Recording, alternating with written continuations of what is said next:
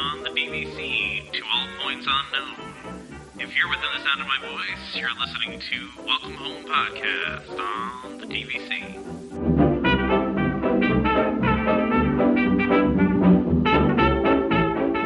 Hello and welcome home. Thank you for joining us on episode 59 of Welcome Home, a Disney Parks and Vacation Club podcast. I'm Tom. I've got Trevor. I've got Damon. We got the whole crew here today. How's it going, guys? Doing well. Good. Yeah? Yeah. Uh, Did you have a good trip, Damon? I know we'll talk about it in a little bit here, but I Yeah, it was just got it was a good trip. It was a long drive back. We had some you know car mechanical issues on the way there, so it uh, made it a little bit more difficult driving. But yes, we are we are returned. That is that is the worst. That's like my biggest fear driving to Disney. Always is having like a car problem. Ah, that's what you get AAA for, right? yeah, that's right.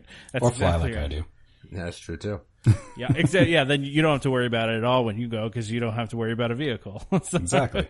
yeah, that's exactly right. So that stinks, though. Well, I'm glad you had a good trip. We'll, we're going to hear more about it later in the show. Not that much later, but in a little bit here. Um, so you know, lots of stuff to get into, obviously. So we should we should probably get started here. Um, you want to get started? We got another email from uh, Gina, who has gotten to calling herself our California correspondent, which I, I you know I kind of like that she just self like nominated lot. herself. What's Yeah. that? I like that a lot. Yeah, mm-hmm. I mean, you know, she took the title, so good for her. You know, You know, if you're gonna just take the title like that, we will give it to you. I agree. I exactly. she- yeah, she showed is- initiative. There you go. Exactly. Show initiative. now we're gonna get a whole bunch of emails of people be like, "I'll be your Texas correspondent," and No, it, it only counts in California and Florida. We don't have a Florida correspondent yet, so that that's the the open job position, right? That's There- There's true. there's Well- no there's no pay. You don't actually even No. you usually get on the show. Um, we may read an email from time to time. I think that's about it, right? what So- about like a cruise line correspondent? I feel like we could do that. Oh, I don't know. I think so. It's interesting because I actually may be swapping out a vacation for a cruise, so it might be me. Oh, okay. There you go. Oh well, now, and then I feel like we also need like a European. Oh wait, that's Ziggy though. Ziggy's our guy for like Disneyland Paris. Exactly. like that. Yeah, Yep, we got Ziggy for that. So. Um, we're covered for now. We're, yeah, we're covered for now, and I'm going to Food and Wine this year, so I can be the Food and Wine correspondent. So, I've been to that as well. I've been to that as well. oh, that's right. Yeah, you, are you going to be there for Food and Wine, or is it? Uh, no, not this year, but Not I, I said I've been there, you know, Yeah. before. Okay, fair enough. All right, so back back to Gina's. Yeah, let's read Gina's Gina's 'Cause email. It's, it's a long email. I mean, Gina, we appreciate your emails, obviously. Yep. Um, it gives me time to catch up on my, uh, I guess on my speaking, right? It's a little bit different because you have to read something, so that's always good. All right, hi guys, it's Gina. Warning: another long email, which again we appreciate. I've caught up on all. I have caught up on all podcasts. I just that. all right. Anyway, well, we're going to let you go on some things that may be a little bit harder for me to read. We'll just kind of slide right by these. Thanks for reading my email. I have updates for Galaxy's Edge. I had three more reserved days to fully enjoy the area, and I went today, June 25th, the second day of non-reservation. So, drum roll, please. It was open. Because all lower tier annual passes and cast members are blocked, we got right in. No boarding time required. We did have to get a reservation at, at Oga's Cantina, but it was a smooth entry. The drinks are all pre-mixed, so no full bar area. I did buy the Yub Nub, which is a tiki drink, and the tiki glass costs $50, but it is a first edition, and Disneyland is a dry park, so alcohol inside the park is special. The cantina is small and loud. Captain Rex is there, and he's like Sonny Eclipse from Cosmic Rays. He has a few old Star Wars catchphrases, but he's mostly playing tunes in the background. That was part one and two. We're going to part three now. We went on Smuggler's Run single rider and waited about 20 minutes. The standby line was 50 minutes. I got on a decent crew and had the smoothest flight of the eight times I've ridden. I'm very jealous of it already eight times, but, uh, Yeah, that's a lot. that's good though. That's good. Yeah, we that's need to come back to the crew thing later too. But Yeah, yeah. The key is getting with people who have ridden before to have a different experience of the eight times I've seen three different scenarios. I filled out a Oh. survey regarding the food and discovered that the Szechuan peppercorn was in the Ronto wrap, making our lips go numb. It is also in one of the cocktails, so if you like tangy, you may like the Ronto wrap. the jerky was bland and the blue milk was a vegan slushy. After my complaints, the blue milk had improved. It's still vegan, but it's not a slushy, which I think I'm on board with more as well. I would agree with that. What it being lo- not a slushy, just Correct. being like cold. Yeah. Okay. Yeah, Yeah. I mean it's milk. I mean I don't know mm-hmm. too many animals that are slushing themselves up, but Well, and this is why they had the reservation period, right? That was like their soft opening, so of course they're going to make some changes, right?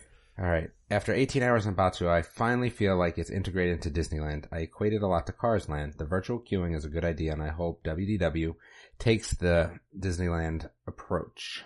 I learned some other new info from here, but that's for another email. May the force be with you from your California correspondent. I like it.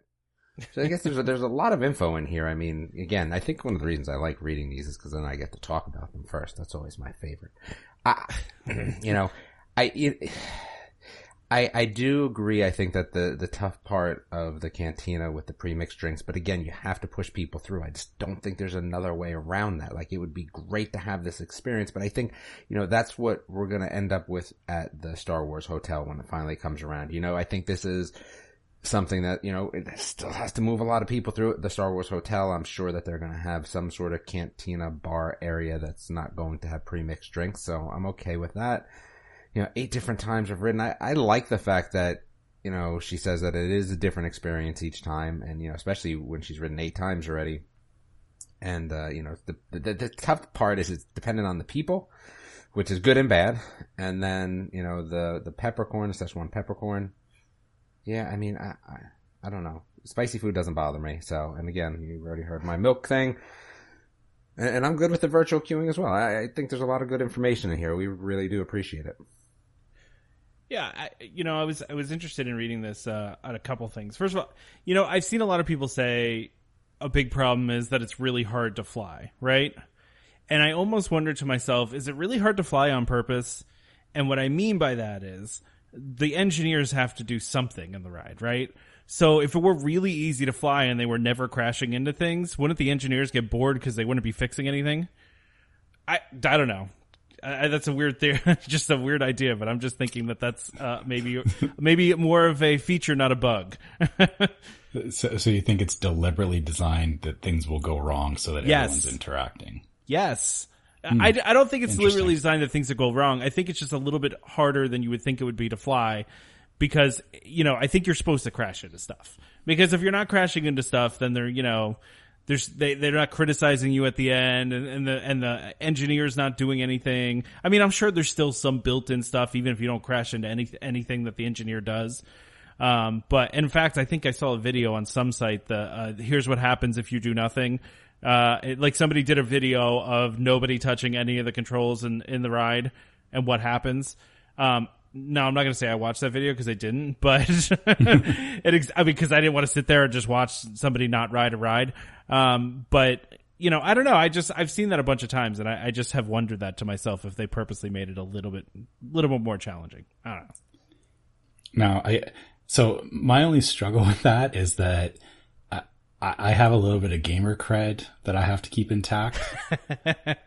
so, yeah, it's kind of like, I, I feel it for, at least for myself, you know, if they're deliberately sabotaging the experience, then I don't know how I, how I'd feel about that. Like I, I would, it kind of like how, you know, um, like Buzz Lightyear or Toy Story. But, but is it hard?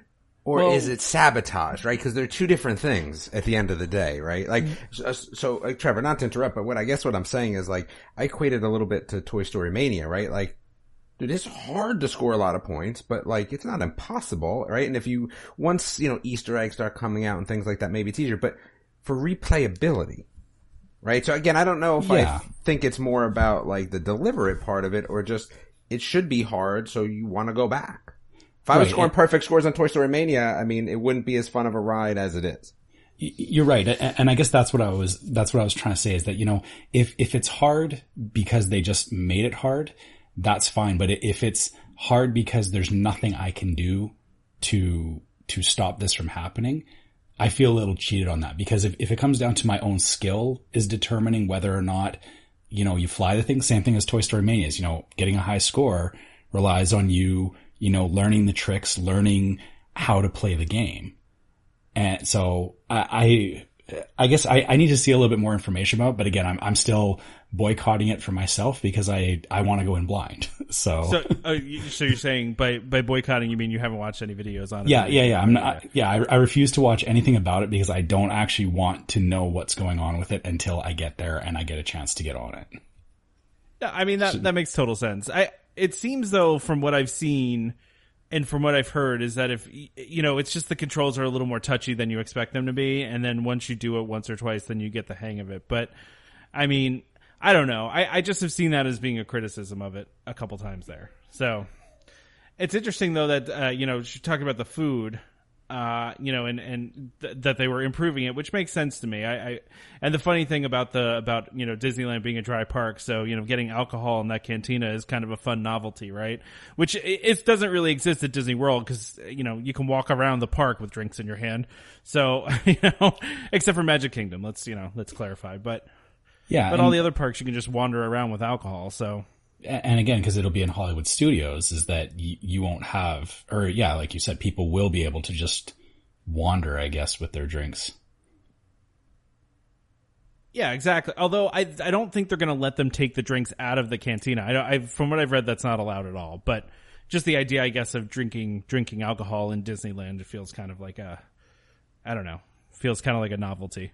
It, well, it, it definitely is because outside of Star Wars, the only other place you can get alcohol is uh, Club Thirty Three. Club Thirty Three, yeah. Yeah. yeah, So here's what I, I, you know, want to talk about with this, and, and you know, first of all, I, I also think it's interesting that they did open the single rider line too. I don't think that was open during the reservation period, but that, but it could have been. I, I just hadn't heard that it was. Um, but I, here's what I want to talk about here. So we've been we've been talking a lot about Disney World, what's going to happen with Disney World. She mentions it in, in this email about how it was kind of dead, right? She says there's no boarding time required. Um, and you know, we've seen a lot of reports about how Disneyland itself has just been like a ghost town and that they've almost not at all had to use the reservations. I mean, not the reservation system, but the virtual queue system at Star Wars Land. And so I, I'm curious, like, I, I think that I've seen a lot of people speculating online as to why this is. Um, you know, and I, I, I want to talk about this because I find it interesting because I, I see a lot of people posting in some of the Facebook groups, um, like, oh, it's dead at Disneyland. It's, uh, you know, I guess that means it's going to be dead at Disney World too. And, and personally, I, I, I think that that's the wrong way of thinking because they're, they're two different beasts, right? And, and Trevor, you can speak to this probably better than Damon and I can.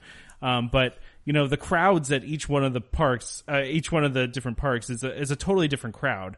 Oh, uh, you know, Disneyland is, is very much annual pass holders and, and that's the, the, the main group of their, of their, uh, you know, the people coming into the park and Disney World is people taking a vacation and being there for a week. And, you know, even, even if, uh, you know, Star Wars Land wasn't a big attraction, you, you still got food and wine going on. You still got Halloween going on.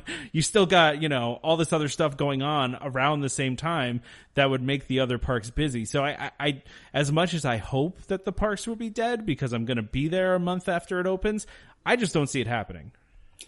Yeah, I, I guess so. So I, I think what everyone's talking about now, the, with the park being dead, you're right. It, it, it comes down to there, there's a couple of different tiers of fast or not fast passes of annual passes, and the lower tier ones for California residents, those are all blocked out right now. So yeah, like you said, the majority of the locals that would normally be in the park, they're just not there. And I, I think that was deliberate on Disney's part because they wanted to make sure that this was a good experience when it opened up. And I think what's happening is that um, you're getting the real diehard people that really want to get into it. They're doing that right now. That you you are you are getting the serious diehard fans. The rest of them are going, no, I'm not interested. I'll wait until you know they're done all of the these shenanigans and the park is back to you know there's no blackouts. There's no nothing I have to deal with, which comes at the end of August. And, and of course, the problem with that is that it coincides with, you know, kids going back to school and all that. So I don't think you're going to see necessarily as many, um, like families in there, but you're going to see a lot of adults who have passes going back to the park. So I think the real tell is going to be when, when Disney World opens and when the, the annual pass blackout lifts for, for Disneyland. I think you're going to see both parks are suddenly going to ramp up into September. E- even though September is normally a very quiet time there, I think you're going to see you're going to see that that month very busy on both coasts. You're, you're giving me a whole lot of like, uh, you know, hope now that uh, not hope. I mean, you're taking away all my hope that it's going to be, you know, dead when I go. Well, so No, what I'm I don't think it's going to be. I don't believe that at all. So. Yeah, I, I mean, I guess what the hope is is that again, that there will be like, it, it's going to come in waves, right? And, and I think this is what Disney is doing with this is that they're, if they knew that they blasted Galaxy's Edge out there, you know, open both at the same time, had everything open, all the rides open, everyone would have been in their gangbusters. Like it would have been absolutely nuts. And, and they knew that. And I think this is their way of controlling it is that they've made it less attractive to various audiences so that mm. they're keeping those people away so that as they're opening these things up and they're getting it under control, it's giving them the time to, to do these basically a, a, a tiered opening of the park. Mm-hmm. And then I think this time next year, you're going to see like, you're going to see that it's going to be busy. And I, and I really think, and of course this sucks for all of us because, you know, going into October and November when we all have our trips planned, I think, I think the queue system is going to be very much in use at that point. I think it's going to be, you know, really learning how to deal with that and how, how to use the queue system is your best bet for getting into the land and enjoying it. Because yeah, I, I, I think a lot of people are just holding off right now. And, and it's funny because it was the same kind of mentality leading up to it. Everyone's going, you know, I'm not going to go when it's, when it opens because everyone's going to be there when it opens. And then now it's, now it's, you know, not very busy but people are going, well, I can't go because of this reason or whatever. And I think a lot of people in the back of their mind were thinking, well, I'm going to wait a couple of months and then I'm going to go. But now you're going to have all those people that Coming thought, yeah, all thought waiting a couple of months are all going to be there. So it's actually working against everybody's favor to not be the first one in the door. yeah. I, I think kind of what you're talking about with the tiered opening idea, right? You know, you have, like you said, all the hardcore people that wanted to get there early, but you know, this, this, this land's only really, you know, what, two thirds of the way open. We're missing a whole blockbuster attraction, right? Exactly. And, and so a lot of people are probably holding out waiting for that before they go. Cause you know, eh, not everybody is able to go to Disneyland or Disney World, you know, on a weekly basis, a yearly basis. Sometimes, you know, a lot of people, it's a every couple years thing. And so, you know, a lot of those people might be like, well, maybe I'll wait until that other ride's open. So, you know, I get my money's worth, right? I want the whole thing to be there. Um, I could see that being a big factor in this. Kind of what you were saying too. People staying away because they just assumed it was going to be busy. But if they purposely did a tiered approach like this, to you know for a variety of reasons for crowds for uh you know to to I, to keep the headlines I, you know it's funny because i'm sure part of this too was them trying to avoid the headlines that like the, the that uh, ride at universal got the harry potter ride what was it hagrid's uh, yeah the, the 600 like, minute wait those are bad headlines like right yeah. disney wants to avoid stuff like that and they were i think they were worried about headlines like that um for star wars land and it's and it's kind of weird because they got the opposite right so now they're getting the opposite I mean, of the headlines it, you, of it's you dead. consider that that's a bad headline I think it is. Yeah, I think it's I, well because it ended up being turning into okay. Well, part of the reason why the line is long is because the ride's not working, uh, because they have they didn't do a soft opening, because they now they're not opening it till noon every day because they got to do so much maintenance on it. There was yeah, more that came that I don't, got kind of. I don't know if I'd consider that bad news. I mean, again, right? Like the whole point of it is everyone wants to ride it so bad they're willing to wait ten hours. You yeah. look at it like that too. Yeah, but that also keeps people away though too. Mm, wouldn't keep me away, but I, I mean, I guess maybe. if I saw a 600 minute wait for something I really wanted to go, I'd be like, no, I'm gonna, I'm gonna. But I'd go the next day. You know, I don't go for one day. I'm not waiting 10 hours for anything. so. But that, I mean, I guess that's not the point. I mean, those people that waited that single day, yeah, that's a little crazy. But again, what that means to me is like, well, I gotta really ride this ride. Like, I gotta, you know, wait till, you know, I can get in another day or rope drop or get in early or, you know, something along those lines. And those are the same sort of diehard Harry Potter fans that, you know, we thought we could have seen at Star Wars as well. I don't know. Like, I'm kind of, I wasn't really interested for that ride, but then, like, people waiting 10 hours. Well, maybe I'm kind of interested now. Yeah, know. but people are waiting 10 hours for something they've never ridden and have no idea if they're actually interested in, right? It, I mean, you know, it's funny. It made me go watch the video of that. And normally I don't watch videos of um, rides because again, like Trevor, I don't really like to know too much about them. But I had to watch that. I was like, dude, people wait ten hours. I, I got to see what this thing's about.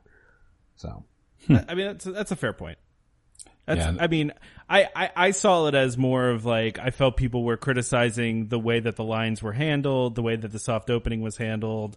Um, like it, it seemed like there was no crowd management happening that just, you know, a that park's a little, up. that park's tough anyway because the entrances to those parks are so small it, it's difficult. You know what I mean? Like from my understanding is the Galaxy's Edge seems a little bit larger.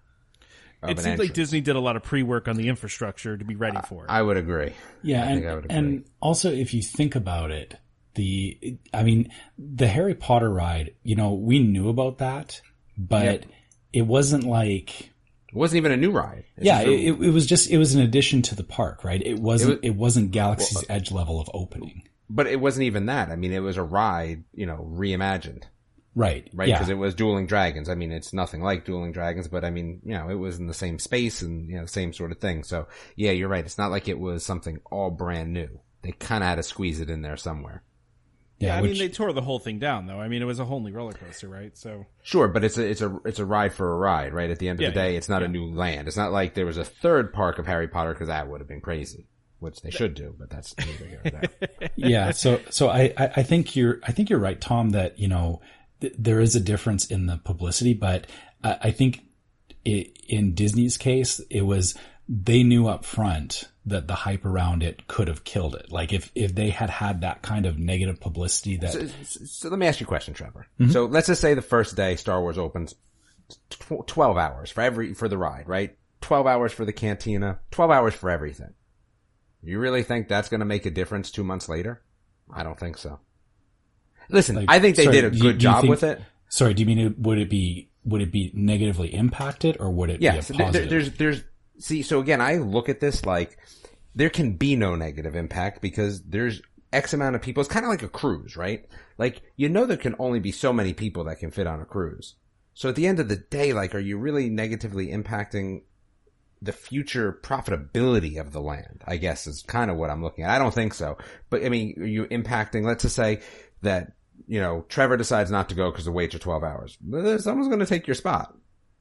I, I, get- I get what you're saying, but at the end of the day, I look at it more of like kudos, good job, Yeah. rather than there would have been any sort of problems had they done it a different way. Just hey, great for us that you attempted to try it this way, but would it have really mattered? Let's be honest. I don't think it really would have mattered. No, I, you're, you're absolutely right, Damon. I agree. I, I don't, you're right. I, I think even if they had completely ignored everything that they're doing now and just opened Yeah. it, it- you're right. It would have ended up that way. But, um, I, I'm looking at it from, I'm thinking from like a general crowd perception. Again, not about dollars at the end of the day. I'm just talking about, you know, people's perception of Disney is that they don't want to be that park where everyone goes, Oh God, that place is cramped. You know, why would you go there? Right? Like they're, they're trying to avoid that. But you know what I feel from this, like for for me personally, is I feel like it's not even that big of a deal because the park really isn't crowded. Like I look at it the kind of the opposite way, like.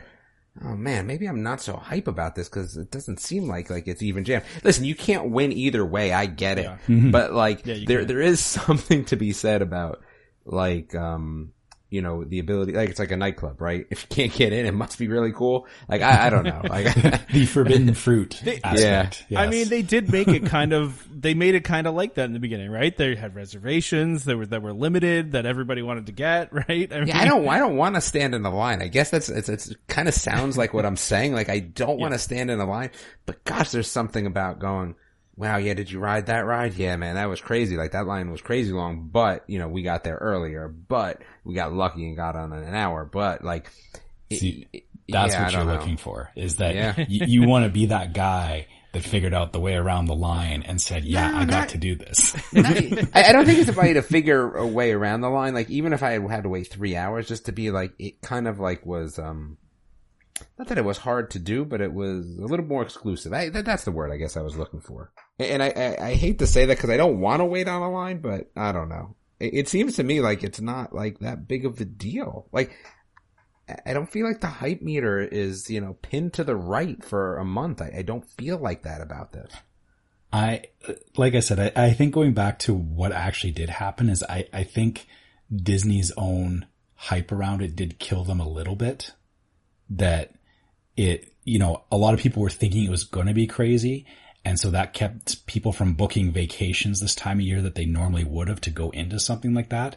And then Disney further went the other way where they they blacked out their annual passes, which just Yeah, I think that's crazy though. yeah, like it, it kind of doubled down on the issue is what happened, I think, because, because I think if they had just left it, it would have been, yeah, kind of busy with the annual pass holders, but you know, there would have been people that would have just they didn't let away. any pass holder. There's still levels of passes in Disneyland, so they just excluded everybody, right? uh, not The- everybody. The top passes can still get in, like the Yeah, top two y- tiers, I think. Yeah, the Okay. premium ones. I, I can't remember what they are, but yeah, the, yeah. So yeah, there is th- there is still a few that can get in there, but yeah, obviously that's not the majority of the people who hold passes there.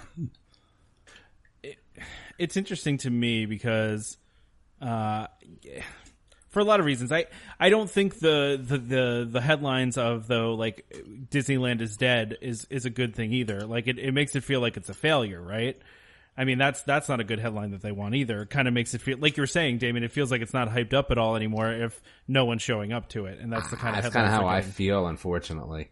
But yeah, see, that's a terrible. So they did, did Disney overmanage this? Is that is that the problem here? Did No, they, because I think, like you know, Trevor said though, like I think they did a really good job at managing it, but I think there's a downside to that as well. Unfortunately, I I think You- with you a company like Disney, you can't win exactly. I think that's really what it boils down Yeah. to, and I, I'm looking forward to the other ride far more than I'm looking forward to this ride anyway. So yeah. listen, I'll be there in, in you know November, and I will go on the ride because I will. But like, am I really like? I don't know. I want the other ride. I- I, am excited for that. The other ride to me sounds like Ellen, but like super cool. Like that's how I feel about several it. Several floors. and, Ellen like, with Yeah. Star Wars. Yes, Ellen I feel if like if, if, if she floors. popped up on a screen, like as you know, I don't know, a commander, A like? I would be okay with that. Yes, a rebel commander, that would be great. That'd be pretty cool. Uh, I, you know, the other interesting thing about this though is that the park is dead, but they're sold out of almost all of like the most sought after merch too. Nah, well, yeah, there's a problem with that. and People buying it anyway to resell. To be honest with you. There's Yeah. also that. You know, But- you know that that's so scummy to me. I, I like anybody who does that. Like, it, just don't.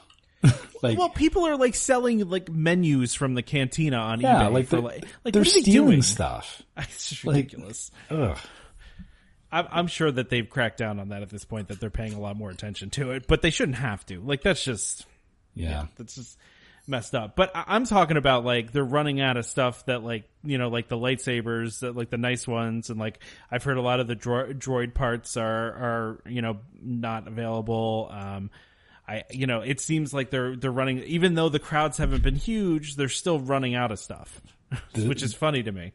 This is deja vu to me with Pandora. Cause remember with the little Banshees. banshees, yeah, like Yep. it- there's always something. It, it, I don't think it actually matters how busy the land is. There's just always going to be something that is the hot commodity of the time. And for the first couple of months, this is what happens is that everybody jumps on it and it's, you know, you know, there's this artificial scarcity that happens. And that's what causes, you know, people to take these things and sell them on eBay for ridiculous amounts of money. And then once it, you know, once Disney, you know, gets the rest of their, or their next shipment or gets it back in stock, all of a sudden it calms down and nobody cares about it anymore. Like it, this is, it, it's par for the course. I want to know who's buying menus on eBay though. Like who's buying those? Like that's They'd just be kind of pretty cool framed though, because they're in that that language, right? I, well, I mean, but, uh, yeah. I, so, so the answer is Damon. Damon's the one that's I, buying them. I would never, but I mean, it, Yeah, I, I I can I can see it being framed and looking kind of cool. I'm not gonna lie to you. if I could procure something like that legally, I would consider it. like if you could buy it, like if Yeah. the menu, if the menu had a price for the menu on it. But you know what the problem with that is then? Then it's not exclusive anymore. And then do I really want to hang it up? Yeah, then it's not. Yeah, that's not exclusive anymore. Then it's just everybody can have it. So yeah. Limited, Limited edition. edition. Yeah, there you go, Tom. But, but you you would probably open it and you know would. get barbecue sauce on it or something. So I, Oh, mean, man. I- That, would- that would immediately happen. I, yeah, that's, exactly. Use it as So a placemat. Yeah. exactly. I think I heard people were also selling sporks from the Yes. land. Um, Yeah. Which I were they like real? Were They they, were like metal. metal, sporks? Yeah, yeah, they were metal. Oh. I thought. Okay, what has nobody made a Toy Story crossover for this yet? I, Star Wars Sporky is Yeah. that as, as, as Forky? I'm sorry. I, I, I feel like that should it it should be a thing of some sort. I don't know how, but Like I've not seen Toy Story 4 yet, and I I haven't either. I need to get around to oh, it. you guys, you got to see it. It's so good. Well, I, I finally just went and saw Aladdin, and uh, that was that was. I didn't see Aladdin either. It was- I, is I, I don't like going to the theater, to be honest. I don't you. like going to the theater either, and actually, I you know this is an aside, but there were I don't like going to the theater because I, I hate when people are interrupting me, you know, like interrupting my movie. And there were like four like younger teen kids in the front row just talking loudly and on their phone and running back and forth into the theater. And I was just like, man, come on. Like I, I had Whoppers as a candy and I thought about throwing some at them, but I decided not to as the adult in the room. Um, but, um, but yeah, I just, I hate going to the theater too for that reason. See, we we're kind of spoiled here that um, they've they've started taking steps with some of the theaters where they're upgrading them to the like where they have the recliners. Yeah, and we it's have a like, lot of that as well. like a meal and meal and a show kind of thing. It's a That- little more expensive to keep out the the young kids. Exactly. Yeah, yeah. That that I found has made a difference because you can go and you can enjoy it and it's quiet. And like, yeah, we I've watched like four movies now in this new theater and like way better experience than than the older theaters. So, but I, I get what you guys are saying. Is yeah, usually we like a lot of movies. I'll just wait for them to come out on Blu-ray and I'll watch them at home because, um, yeah, usually I can't be bothered to to go and spend the equivalent of the Blu-ray for watching the movie once. I'll tell you right now, like if they had an option where they could say like, pay me 50 bucks, you know, and, and you can watch it from home while it's still in theaters, I'd do that. I'd pay I for think that. I would too. Well, Yeah. some of them, um, I actually saw this, uh, Cineplex was offering a deal where you, so you saw the movie and then I think you paid like an extra five or 10 bucks and then they gave you a code for the download of the movie. So you could get a, you could get Later electron- or like, Yeah. could you go back home and watch it right away? no, like, like when it came out, like you, Oh, but you had it, you had it whenever it came out. So you No, could, I want to watch it while it's still in theaters. I agree. right. Well, I mean, really the whole idea of, you know, them coming out six months later is kind of silly at this point. Well, Can't you? You could get a SAG card, and then I think you can watch them whenever they come you out. get the screeners.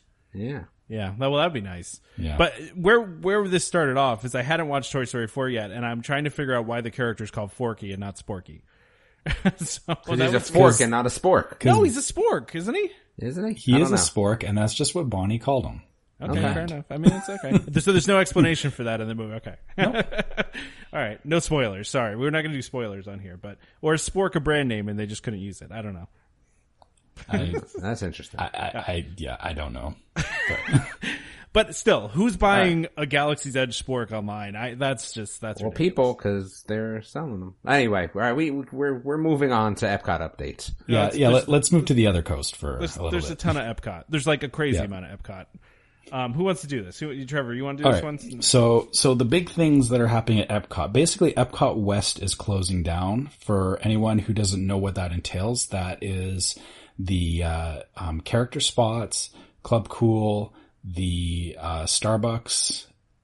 Uh, so that so that's all Club or West Epcot. Innovations West, yeah. Yeah, or Innovations West. Um, they're also redoing the Fountain of Nations and Electric Umbrella, which Electric Umbrella is actually in Innovations East. So that's quite a lot of the area around Spaceship Earth that's going down. So So, yeah, I mean, let's start by with way, that. Like, that's- this let- isn't rumored anymore. This is Yeah. this is confirmed by Disney. Disney put this is on the website now. Was it September seventh? Is the last day? I think. yeah, I'm I'm so sad about Club Cool because I really want. I'm taking my parents in November, and I really wanted them to experience Beverly, and now they won't be able to. So Unless you go to Disney Springs and go to the Coca Cola store, and then you can get Beverly there. yeah, you we're not pay for pay for that. Yeah.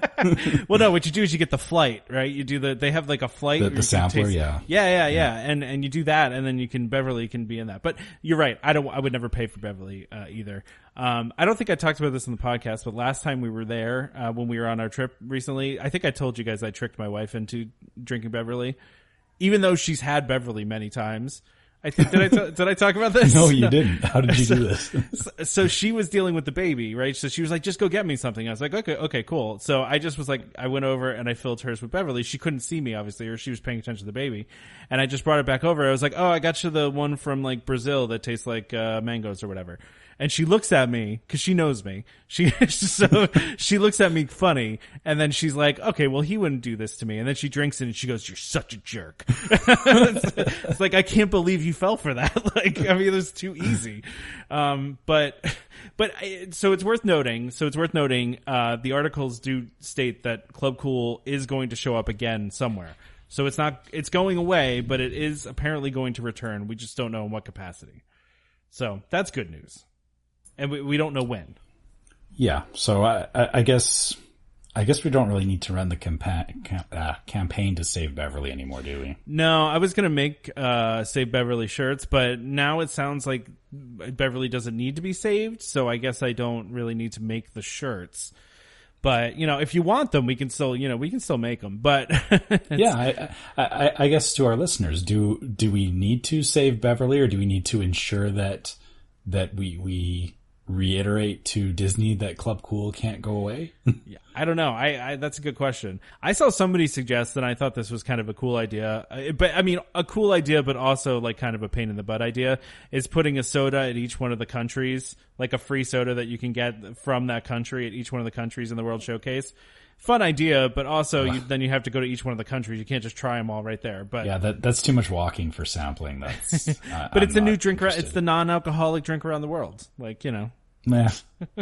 No, try, I listen. I'm not for that idea. That's a lot of walking. Yeah, I, But- I, I would get to Japan and I would stop, and then I would go get like shaved ice or something. Cause So, um, and then apparently, uh, Starbucks is, uh, so the rumor is Starbucks is going to move because they can't not have a Starbucks. That's, that's important. Um, so the, the Starbucks is going to apparently move into the Odyssey where they're putting the, uh, Epcot Experience Center, which is basically all the stuff that, uh, they're going to be doing to Epcot over the next, uh, the next couple years here.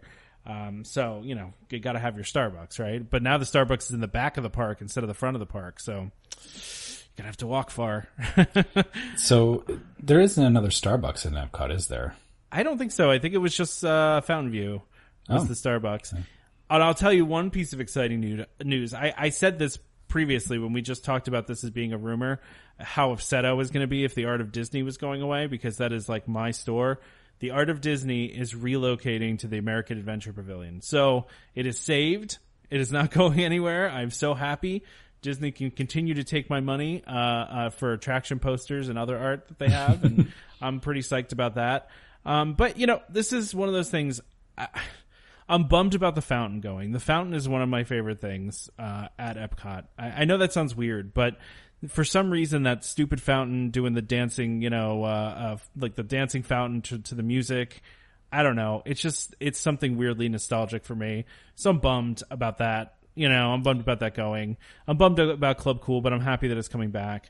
I don't care that much about the character spot because they are going to spread the characters around the park, so you're still going to be able to meet those characters, just not in all one place for now. Yeah. So I, I guess we should probably cover that quickly. Yeah, yeah, so yeah. Go ahead, know. cover that. Yeah. Um, so Minnie Mouse will be at the World Showcase gazebo. Daisy Duck will move to the American Adventure.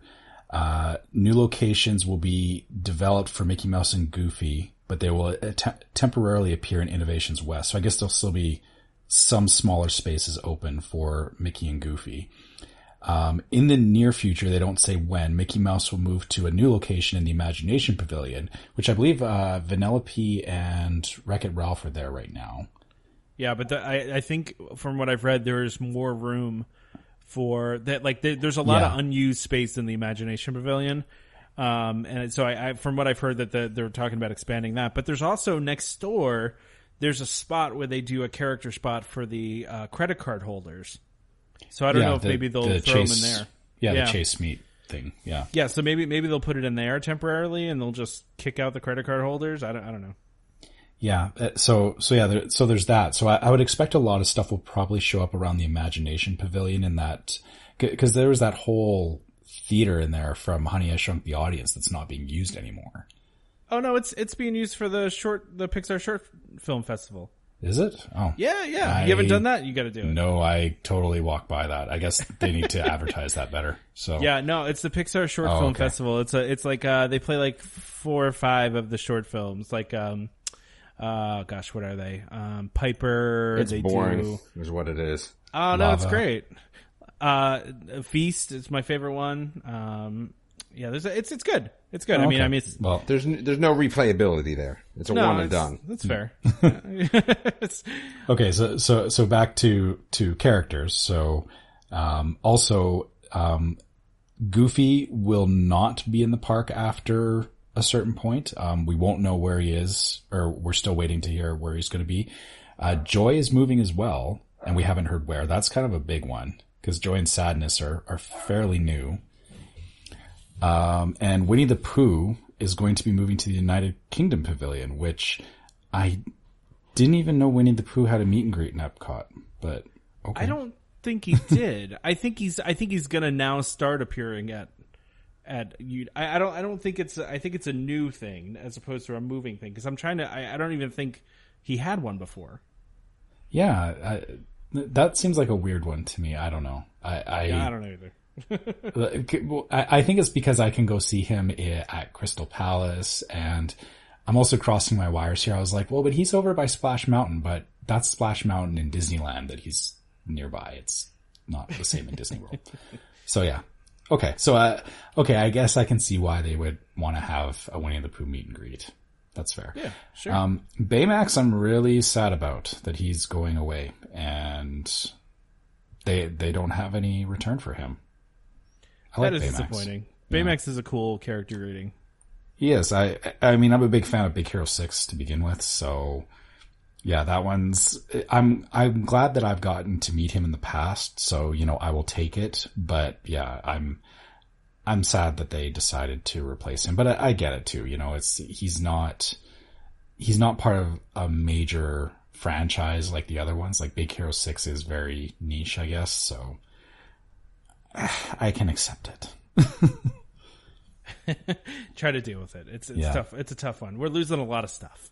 yeah. So, so yeah, that, that's a lot of character shuffling, which, uh, yeah, I, I guess we'll, we'll have to see how all that shakes out by the time we go on our trip. And then also, um, Electric Umbrella. So, so that was the other one that we talked about. Um, it's, it says it's set to be extensively remodeled, but nothing has been officially announced yet. I think that one did get announced. Uh, I think maybe this was uh, from an older article because I think it did later get announced. So Oh, okay. yeah, So did, did anyone actually go there? Like I, went there once and it wasn't my favorite. Okay, so so it wasn't just me. We we went there on our honeymoon. So th- this was like 17 years ago, and we ate there once back then. And every time we've walked by it since, we we kind of looked at the menu, and, and we decided that it's just not somewhere we want to eat. So I'm I'm curious to see what they're going to do with it. Well, because the the problem with it is it's burgers and fries and hot dogs in a place that is filled with all sorts of kind of fun and exotic food, Yeah, right? So, like, the- why the- would you eat there? yeah, that's the problem. Is it's like every time I look at it, it's like, well, there there's 50 other things I could eat in this park that are better. yeah, it's just it's just well located, basically, right? It's in it's in a well trafficked spot. Yeah. So Oh, and actually I see it's gonna, it's going to officially close this winter. The last day is November 23rd, which is the day that I leave from my trip. So it will be open while I'm there. Hooray, go. I guess. yeah, it's great, hooray! Yeah, Hooray, I won't go Maybe you'll have to go just to say goodbye. You know, it's just Well, no, no, uh, we, we, we weren't on speaking terms. So that's funny. yeah. I'm I'm glad that Mouse Gear is going to get remodeled too because I, I feel like it, it needs a remodel. It does. It's, it looks kind of really dated. It looks very 90s. Yeah. That's I mean, the same problem with the fountain too. I mean, that's know. most of most of Epcot looks very 90s, right? So that's why they're doing this. So I, I don't know. I, I Damon's been very quiet about this. I don't know if he's just uninterested or if he's I'm mad, but- uninterested. Yeah. You don't care about all this stuff closing? I mean, besides you know Super McCool's, uh, no, not really. And that, now that, that that now that's coming back, I'm not really sad. I mean, I'll be upset that I won't be able to go to Club Cool when we're there, but other than that, no. That's the only thing that has any concern for me. I remember when I went there. I don't know if anybody remembers this, and maybe I'm just making this up in my head, but I seem to remember when I went there in 1999 when I was You're younger. definitely making this up in your head. No, head. I swear not. it's 1999, uh, and I remember they had a thing set up at the entrance to Club Cool that it was like a big inflated like tent, and they had artificial snow happening inside the tent. So like when you before you got into Club For Coca Cola? yeah. Yeah, that might be true. I, I seem to remember that. Somebody write in if you remember that. It was, I swear, it was, it was 1999, and I remember you before you walked into Club Cool, you walked through this this big tent, and there was it was snowing in there before you walked in, and it was cool. I mean, it, I mean, you know, Club Cool. Was but, it Club Cool? yeah, it was Club Cool. No, Wow. No, but I just I distinctly remember that, and I don't know why. You know, it's you know how like you remember trips from when you were a kid, you just like remember certain little things, like, and that's one of those things that just always stuck with me, and I I, I don't know why, but anyway, um, so. Uh, I mean, I'm sad to see the character spot go. It was nice to have all those characters right there in a row, and I'm sure they'll they're gonna figure all this out. But um, you know, I, I, I think these things are, you know, this is this needs to happen, right? This we need to we need these things to happen. at Epcot, it's going to be painful in the short term, um, but it's going to be great in the long term, right? Yeah, and and I hope that with Galaxy's Edge opening up, that like I I feel the the balance has been uh, Hollywood Studios was very limited for a long period of time, and I'm kind of hoping that you know Hollywood Studios is going to open up now and feel like you know you can spend a little bit more time there, and that's kind of the trade off that we're going to get is you know as they shut down Epcot to do all these renos and everything is that we have somewhere else to go. And it's not just that, you know, there's, it feels like Epcot is more cramped, which it's really not, but I think it's going to feel very cramped once they start closing these places down. No, you're right though. I, I think they're waiting to do certain projects until other things open, right? Like Yeah. it's it's like okay, one thing opens, we close another thing, and then you know, like kind of kind of that back and forth type of thing. I, I think that makes sense, and I think they're they're doing that deliberately. I, I, I would think I don't know, but Yeah. yeah. I by the way, have you? Go ahead. Sorry. I was going to say, is there, is there anything else we want to talk about at Epcot today? I was just gonna say, um, have you guys seen pictures of the entranceway without the, um, I guess let's call them monoliths on the right hand side? Yeah, the tombstones. Yeah. Because man, does that open that entrance up? I like all it. I could think of was like so much room for activities. Like that's all I could think of. But it looks awesome. yeah, I, I never, I, I always made a point of going around those because, yeah, it's, it's just too easy to get, like, if there's a lot of people, it, you can get kind of stuck in there. So, Yeah, that's. I'm glad. I'm. I'm kind of glad that they're gone. I'm not gonna lie. I never really liked them. and, and I'm sure that people who have put pictures there, I'm sorry that, you know, y- your family photos aren't there anymore, but, But they Yeah, they're it- moving it though. They didn't destroy them. They're moving Right. them elsewhere. So but, but it, it just wasn't functional is what it came down to. No. Okay. So, um, do we want to? I, I, I think this is a topic that you'll be interested in, uh, Damon, with the uh, the new restaurant in Japan opening randomly. Yeah. Mm-hmm. No. No, no. You know, really? It's a signature dining know. experience. Look at this thing. This is, I I mean, this is really expensive. yeah. Like, first the of all, word is exclusive. exclusive. Oh, okay. I'm sorry. exclusive because it's really expensive. So, um, yeah. So this, first of all, how did this even open so all of a sudden? Because I swear to you, the last time I saw like pictures of this, like it was still like a dirt area. Like I feel like that they didn't do any work on this and it just opened. Like it's very confusing to me. But it looks awesome.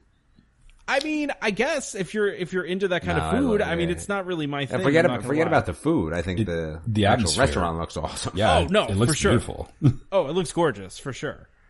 Um, but I mean, the, ta- the so what is this? The the tasting menu starts at one hundred and thirty dollars a person.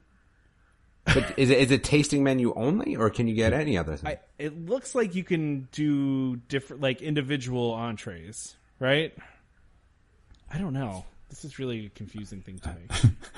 I guess my question is, is, is it rude to split that tasting menu amongst about, about four people? Probably not allowed. Although there is DVC and AP discount, so you, there is that. I don't eat fish or beef, so this is not going to be the place for me. And you know what? That's the same thing for me, Damon. I'm not into sushi. I'm not into beef. So this is not a thing for me. But I'm sure it is for some people. I'm sure a lot of people are going to be all about this. I am really into sushi, but I will not pay this much for sushi. it's also worth mean- noting too. This is one of the few Disney restaurants that has a dress code besides resort casual. So if you think you're going to show up in your shorts and uh, you know polo shirt like I would, uh, not going to happen. You got to dress nicely at this restaurant, which makes sense for the price and and the kind of fanciness this is, right?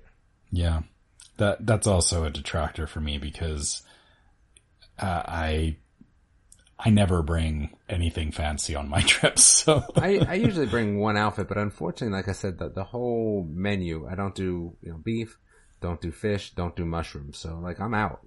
Yeah, And I don't really, duck is a little gamey for me. I'm, I'm sorry to say, like, that would be the only thing that I would, would consider. And I just, I'm not, I'm not a fan of duck. Like, I don't love duck so much that I'd go seek it out.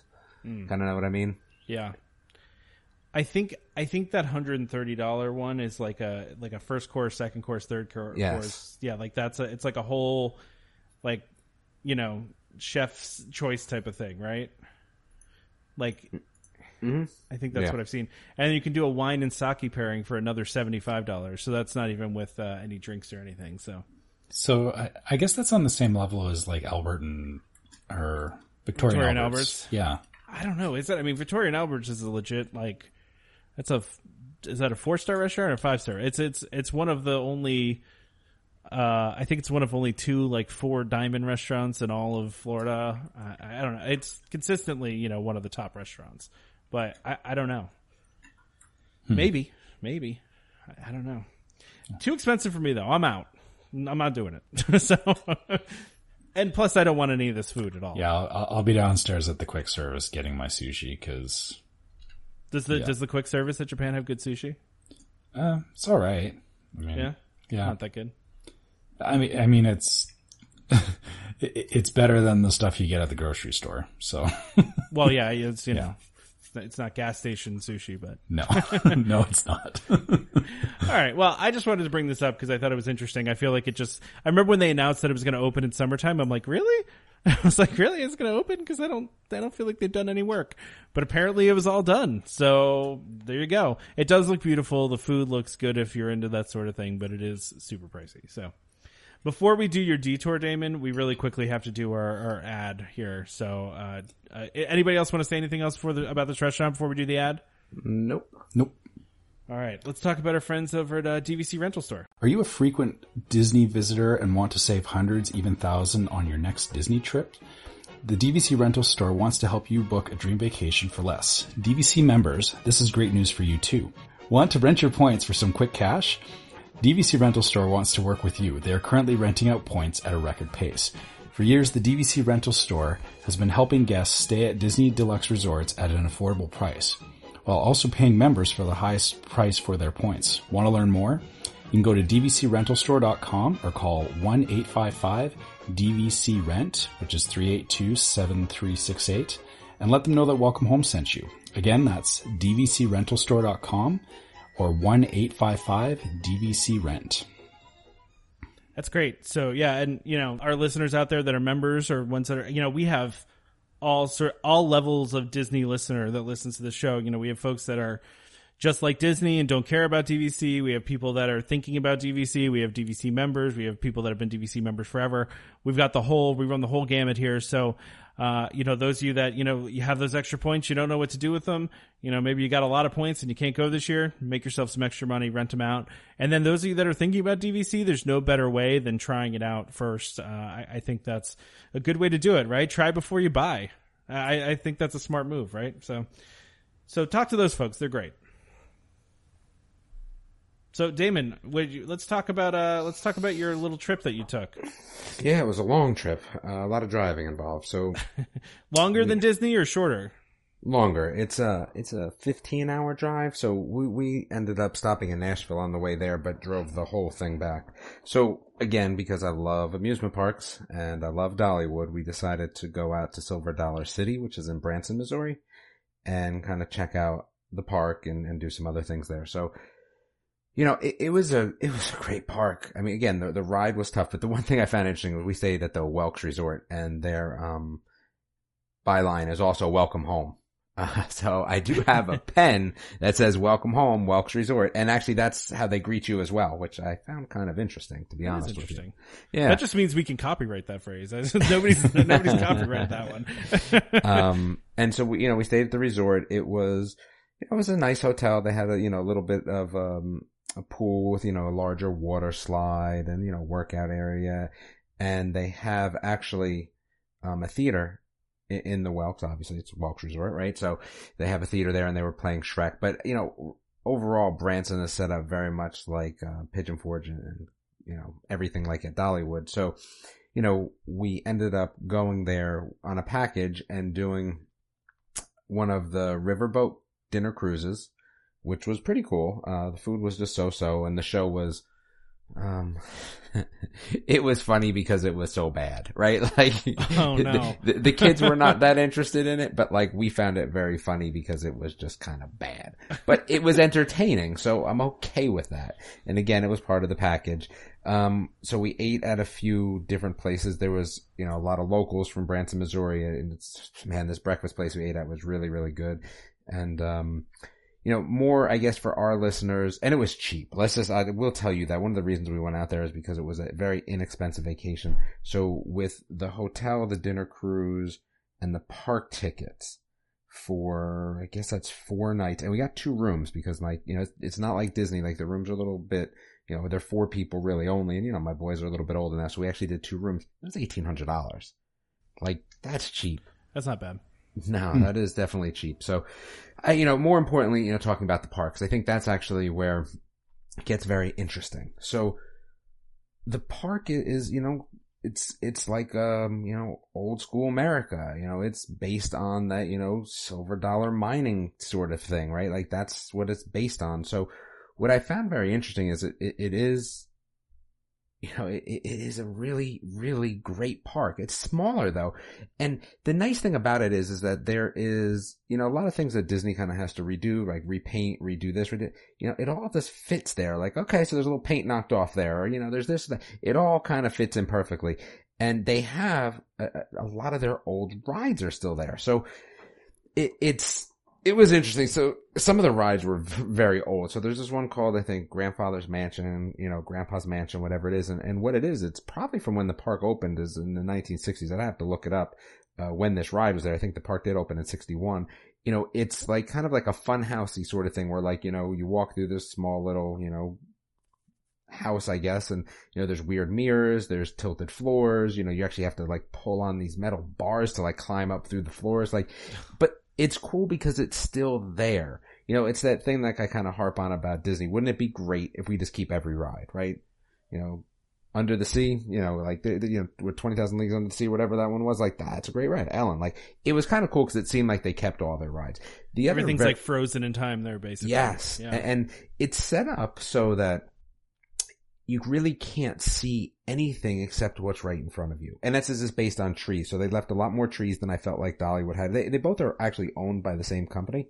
Um, so, and the walkways are very, very small. So it, it's one of these parks where you kind of feel like you're alone. It, what I equated it to is I felt like I was in a movie.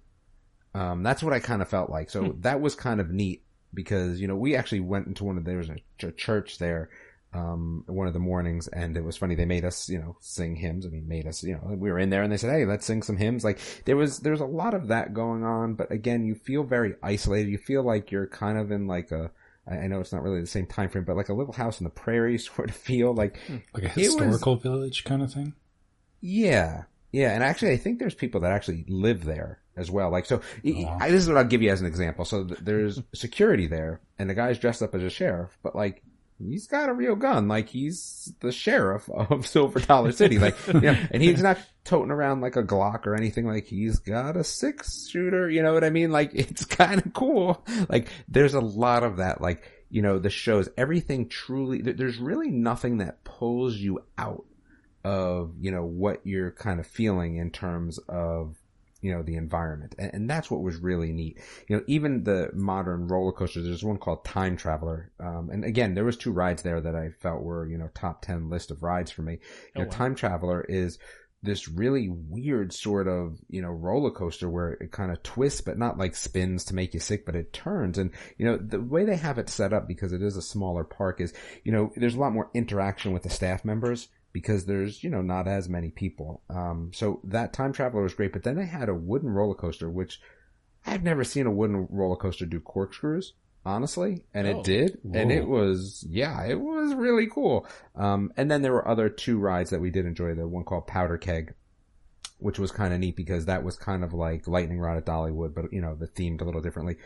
But here's the thing: so the food was really good and cheap. Um, so one one day we had like skillet, you know, like chicken fajita skillet, very inexpensive.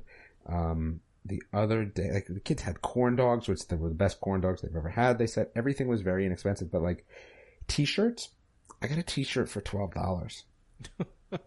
and it was really nice. Like, you know what I mean? Like, it was really nice. So I think that a lot of that part of it wa- was, was really fun. Like I said, I mean, we had a good time. We probably could have done the park in a day if we had pushed ourselves, but we, you know, went to the park and stayed till like three, four and then left. Um, it it was just, it was a really nicely done park. The way that it's set up to get in and out is just themed absolutely perfectly. So you walk into the kind of the town square. That's at the beginning and then it branches off, uh, I think three different directions and it was just it was extremely well done. Um, so those two rides are there. Like I said, the powder keg they had like a fireman's area in the back uh, for the younger kids, which is kind of like that carnival sort of festival sort of thing. That was pretty cool.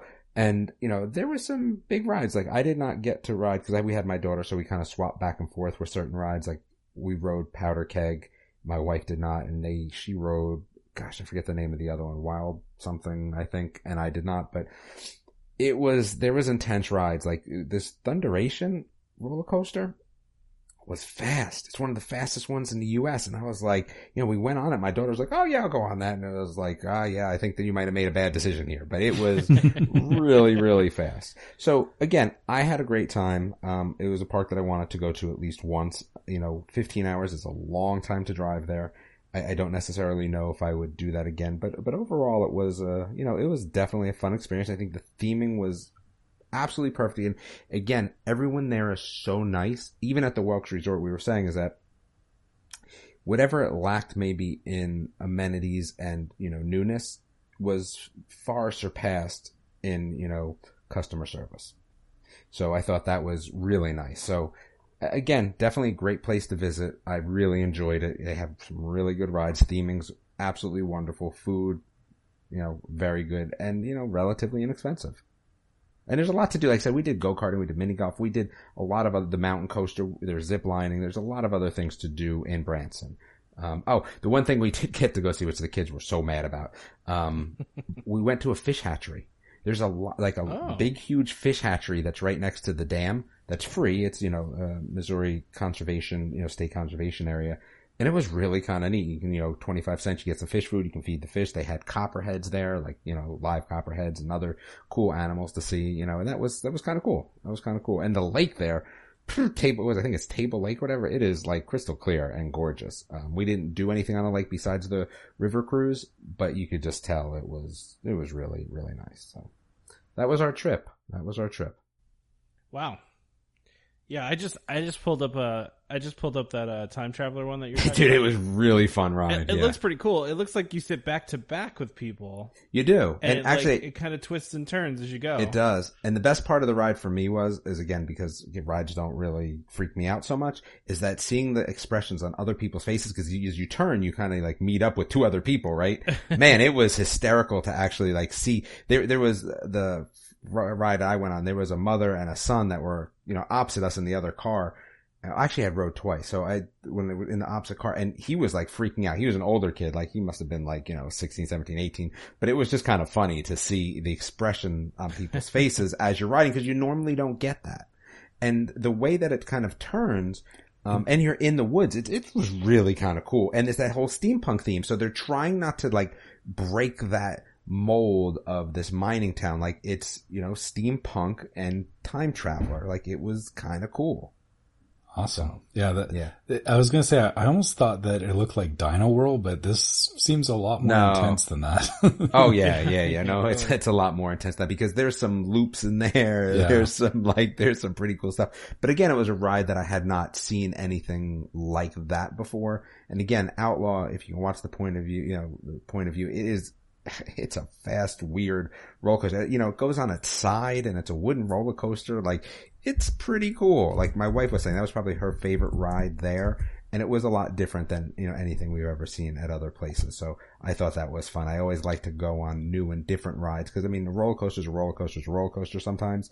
And, and these were a little different. So Yeah, I just I just pulled that Outlaw Run Up one. T- t- yeah, it's that's where I have the shirt cool. from. Yeah. Yeah. I got the shirt from there because the I thought that was pretty cool. And again, the the theming for everything, the shirts and, and everything there. And there is a cave, and it was it was very disappointing. We weren't able to go to the cave. It's at the beginning of the park because it was lightning, and uh, they don't let people in the cave when it's lightning. And you know, we weren't gonna especially stay for the cave because we had done. There's another cave in you know the, Wait, what? in- by Dollywood. There's a cave. The, the park was actually built around a cave. okay, but, but they won't let you in the cave because of lightning?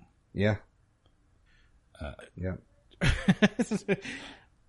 I oh, mean, Okay. that's that's interesting. That, that that seems like the opposite, but okay. Oh, I, I wouldn't want the ground to get struck by lightning and um, seal me in a cave. That's for darn sure. Or knock anything off. Or guess that could happen. Yeah. Uh, Yeah. yeah. okay. Yeah, I guess that's fair. That sounds I- I like a rule because of something that's happened. Yeah. I was just thinking, you know, a cave seems like a safe place to be in a lightning storm, but yeah, I guess if It does Oh, feel like so a so so looking about the the laws of lightning on Climbing Magazine, rock shelters and cave entrances are also dangerous because lightning will travel along any surface to reach electrical ground. I like that you Googled this and found out the answer. I did. I felt like I needed to. well, thank you today. I learned something and I appreciate yeah. that. so it was it was a little disappointing that we weren't able to do that, but we did get to do everything else in the park. And like I said, the food was very good. Um, I, I thought it was a worth it trip. My kids would probably disagree. My daughter would probably say it was okay, but no one liked being in the car 17 hours on the ride home because you know 15 hour trip is really 17 hours with you know gas stoppage, Stops food stoppage, and Yeah. all that. So yeah, that's that's that's rough. That's a long trip. yeah, I think if I was to do it again, our original plan was to stop at Dollywood because they opened that new section of Dollywood on the way back, but you know, I was vetoed by my wife because she had to work on Friday. So yeah, I can't really say too much. Still got to pay the bills at the end of the day. That's the most important thing here. yep. Um, yeah, no, that's that's that's really. Uh, it sounds like you had a good time. yeah, no, it definitely was a fun time. That's good.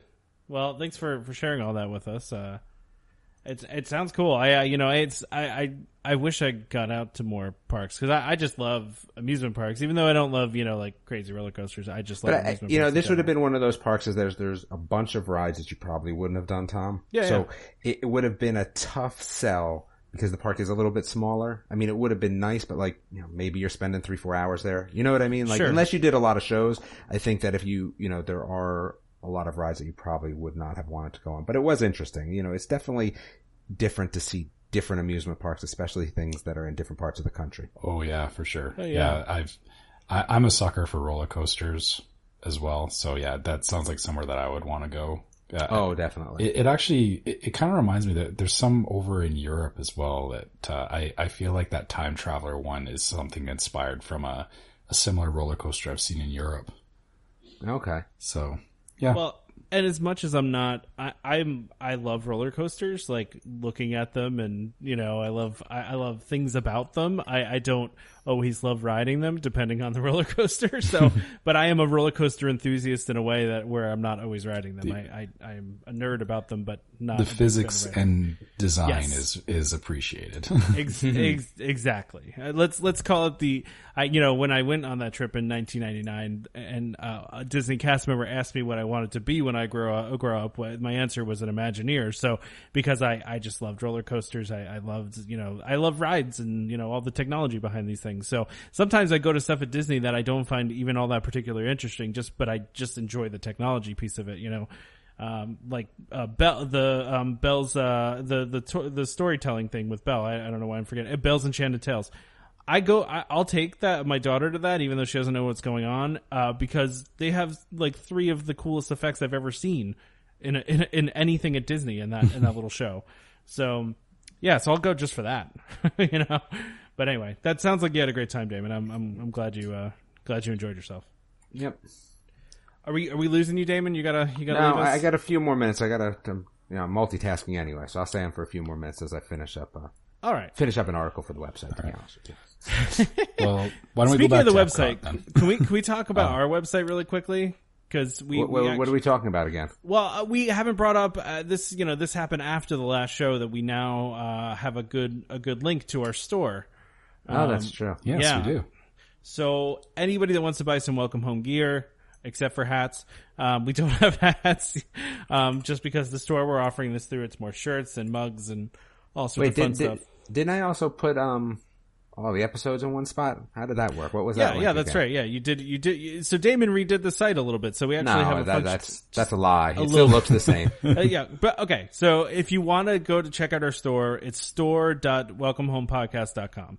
So store.welcomehomepodcast.com. You can find all of our shirts and all sorts of other fun stuff there. So we, we put that on the Facebook, but we know we have a lot more listeners here than we have Facebook followers. So store.welcomehomepodcast.com. Check it out. Buy some stuff if you want to.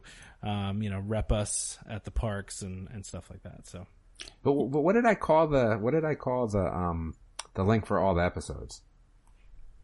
um, I don't remember. I don't, I don't either. We- We'll have to clean all that up and Yeah. yeah. We'll, we'll have to find that. Yeah. but we're we're working on the website. Just you know, where we are doing some yeah, the, there. the plan is to have that you'll be able to go to the website to listen to the episode should you actually want to do it that way. For some unknown reasons. I don't know why, but A one if you one felt like shop. doing it that way, you could. so anyway, sorry, sorry, Trevor, I interrupted you. What were you going to say? Uh, I was gonna say so. So not even uh, you know repping us in the parks. I actually want to see people. You know, if, if you buy a shirt wherever you are, show us where you're wearing our shirt. Oh, I, I want like to see that. it around the world. Yeah, I like that. That's a good idea. here's another interesting thing. My boys refuse to believe that anyone could possibly listen to our podcast because you know they're 13 and 15 and they're like you know too cool for school. And um, so I said is that I guarantee you when we go to Disney that someone will come up and say something if Yeah. I wear the shirt. So if that is the case, by all means, someone needs to come up and say something just to prove my boys wrong. Oh, oh man, that's I. I wish I could be there for that moment. I, oh man, that's that's amazing. I there, I mean there there I mean I understand why a teenager would be like, why would anybody listen to this? I, I think my parents fall into that category. Uh, like, why would anybody listen to you talking about anything? And I, I wonder the same thing. Don't get me wrong. I wonder why anybody listens to this, but, but a lot of you do and seem to like it because you tell us that you like it. So, yeah. Um, Same yeah. for me. Honestly, my my family they know I do a podcast, but I don't think they realize how big this thing has become. yeah. Uh, that's that makes it sound like we're you know getting big egos here, Trevor. no, it, but but I mean, honestly, even I don't believe it either. Oh, sometimes, true. like Yeah, like like the amount of people that reach out to us and, uh, yeah, the, the the feedback we get is like I. I was actually expecting, you know, there'd be like 10 people listening to this podcast. That's about what it is. That's about what we're pulling these days is about 10. So, yeah. Um, except in Kuwait where we're doing very well, as I mentioned before, thir- number 37 in, uh, travel and, uh, leisure. So There you go. See, now you're gonna get me for a few extra minutes because I, I broke the website already, so now I gotta go fix it.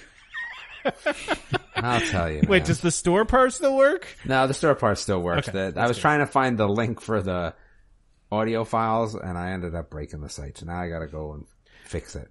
I, I have to. We should throw a shout out out there to our to our uh, buddy Jeremy, who uh, was the first purchase on the on the uh, store. So thanks Yes. to Jeremy. Thank you for that.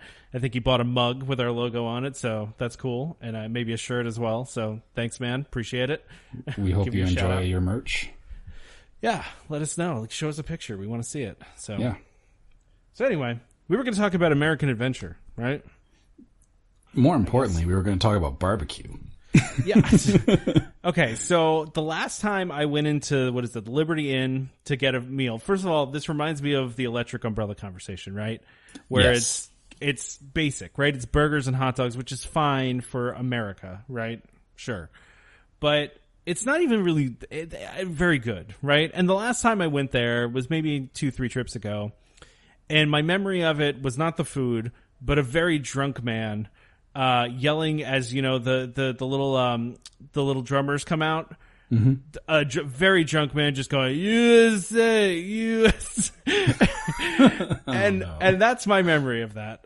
Um, so, um, but you know, I, I like the idea. So for those that don't know, it's it's going to be closing, and they're going to change it into a barbecue restaurant um, with a, a smoker, I guess, out front or somewhere like where you're going to be able to see the smoker that they're making the food in, which is kind of cool. It's not about seeing the smoker. It's about smelling the smoker, right? Yes, that's, yes exactly. That's that that will that will permeate that whole area, and it'll be wonderful. I agree. And you know, they had a barbecue booth there during uh, Flower and Garden. I almost wonder if that inspired this idea. If that barbecue booth was super successful and they were like, okay, maybe we can make this work here. I don't know. yeah, maybe. But I'm excited for this. I think this is great. I, I think I think it's a smart move. I not that burgers and hamburgers don't scream American at you, but I mean I feel like the having a barbecue restaurant I, in a weird way feels a little more American. I don't know. And maybe So- they'll still have burgers and ham. I mean burgers and hot dogs. I don't know. So yeah, and, and, and for me, you know, kind of like you said, same problem with the electrical umbrella is that I've written off the Liberty Inn, um, many, many times because I don't want that. But barbecue is something that, um, we do get barbecue up here, but I always love finding Southern barbecue, which is not very easy to find in Canada, believe it or not. I mean that doesn't shock me. Yeah. So, so I'm very interested in this now. And, and yeah, just, just that change alone makes this new place very interesting to me. And I will actually go out of my way. And I'm sure once I smell the smoker that, you know, I'll probably do a 90 degree turn and my wife will wonder what's going on. and, and then I'll be ordering brisket or something. Now I know I you know for Damon and I we have good barbecue around us everywhere. So it's it's not as big of a deal for us, but in my mind I think to myself, okay, if I were to rank all of the restaurants in all of the countries at at, at in World Showcase, I feel like Liberty Inn is dead last. Like it's just not like all the other countries have like I feel like special food, right? Food that is unique to those countries, and I just feel like ours is just basic. Like I'm mm. almost offended as Yeah. American. I want as an American, like I want something cooler there. so you you can be in a mood for the for the food at any of the other pavilions and be like, yeah, you know, I want Mexican, I want Italian, I want like you can do that, but then I want American. Mm, no, I don't. I don't want a burger. Like, you get a burger anywhere, right? Yeah. so yeah, so I, I don't know. I think this is a good change. I'm excited for it. I don't really think that that many people are attached to this restaurant and are going to be sad about it, right? I mean, yeah. And actually, did we mention what it's going to be called? It's I love this. Go ahead. the Regal Eagle Smokehouse, which It's a great name. it, it's funny because we, we have a, a local pub here in uh, in Calgary called the Regal Beagle. So I'm sure I'm going to be confusing the two. I just I like I I love that it's called the Regal Eagle. I, I'm kind of hoping they do something with Sam the Eagle, like incorporating Sam the Eagle into it somewhere, Yeah. because I think that would be fun. Wait, wasn't wasn't the Regal Beagle? Wasn't that from Three's Company as well? I don't know. You, you guys probably didn't watch Three's Company. I don't know. I mean, I I mean I've seen it. I, I don't remember though. I thought that was Regal the name of Beagle or Regal Eagle? I think it was the Regal Beagle. Now that I'm will bring it thinking about, it. I'll have. I gotta look it up now. Oh, oh, we lost Damon. He's disappeared on us. Oh, Okay, well, goodbye to Damon. I bet you he accidentally closed the window and just just disappeared. probably. That's But, okay. Yeah, That's it- okay. It's okay though, because yeah, Damon has to go to bed earlier than us due to other obligations, so we we understand. Oh, Damon just sent me a text message that his power went out. Oh, jeez, of course. Well, that's a problem.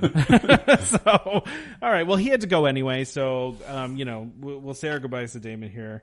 Um, so the website might be down. that's funny. That's funny. Um, but uh, no, so store.welcomehomepodcast.com. Check it out. But, um, but yeah, we're, we're, we're working on it. Um, but so yeah, no, I'm excited about this. I just, I, I think it would be fun if they did something with Sam the Eagle in there too. Um, just cause I mean, I, you could never have enough, um, you know, Muppets. Muppets. You can Yeah. never have enough Muppets and, you know, I, I, I love, we've talked about this before. I love that little show they do, um, you know, and, um, uh, Liberty Square with uh, the the Muppets. You know, the tribute to all countries, but you know, but mostly America. but mostly America. Yeah, like if they did that, if they did something like that there, I think that would be amazing. But Yeah. you know. i- i- It's kind of cool because there's a lot of new stuff coming to the American Adventure now. They're going to move Art of Disney there, and they're going to revamp the restaurant. It feels it feels like a, a good good change, you know. it for for me it was you know y- you don't go to the World Showcase in America to go to the American Pavilion. Does that make sense? oh yeah, no, you're totally right. Like like like yeah. For, for me, it was always we always just walked right by the American Pavilion because it was like ah we're we're here already. We don't need to we don't need to look at this. And this is also speaking as a Canadian too. Like it's it, it was never that interesting. But yeah, the fact that you know there's a new restaurant and there's they're finding more reasons to go there. Yeah, I will. I will actually stop in there and have a look now because we've overlooked it. K- kind of like we over. I'm sure some people will be disappointed, or maybe not, but I don't know. w- we overlook the Canadian Pavilion too. We we went and we watched the show there once, and same thing. Like like we see the Canadian Pavilion, and we're like, yeah, we know. Like we, we, We get it. We know. I, yeah. I can buy Roots um, gear at the mall. Like it, it's it's nothing special. So Do you, can I? I've always wondered this. I, I want to ask you this, Trevor, as a Canadian. Mm-hmm. Like, I, I go in the Canadian store and I see like Canadian maple syrup in there. Does that feel like stereotypical? Like, oh, of course they have maple syrup. They're Cana- you know, Canada. They're Canadians. They have maple syrup in there. Does that feel like weird to you, Mm. or no? Like, does that? It doesn't feel like it's a stereotype or anything. No, actually, the, the funny thing about maple syrup, I- mean, you can buy it at any grocery store, but a lot of people, like, when you go to the airport, they have it in the duty free shop because a lot of people like to buy maple syrup as kind of a souvenir thing, like to bring to back to friends in, in the States or wherever they're, they're going.